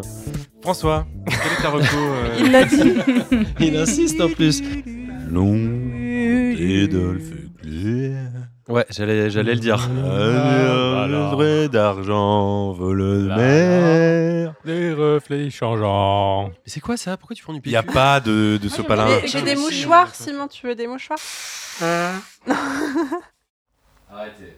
Pourquoi il est énervé comme ça Il est un peu brûlé au troisième degré, je sais pas si t'as vu sa main. Pourquoi il est brûlé au troisième degré je ne Parce comprends pas. qu'il travaillait sur l'interview, ça c'est ce qu'il me dit, mais j'en doute pas. Et il a pris un canard, donc déjà le mec il fait cuire du canard dans l'huile, et il l'a explosé Aïe aïe dans la aïe poêle, aïe et ça aïe lui a aïe aïe. balancé plein d'huile sur la main. Aïe aïe aïe. Euh, Accident du travail Bah si c'est bon, on est bon. T'avais pas déjà fait cette reco non c'est Ah non, tu vas faire bugger Simon. Bon foire. J'ai vécu quoi alors J'ai vécu un monde parallèle Non, On de fait ça s'appelle un déjà vu. Déjà vu C'était nul, je refais. Il manque qu'on mette une La bloquée. platitude. On va essayer de faire une bonne émission. Moi j'ai l'impression que c'est bien. Normal. Ouais, je sais pas, peut-être que je suis beaucoup trop forte.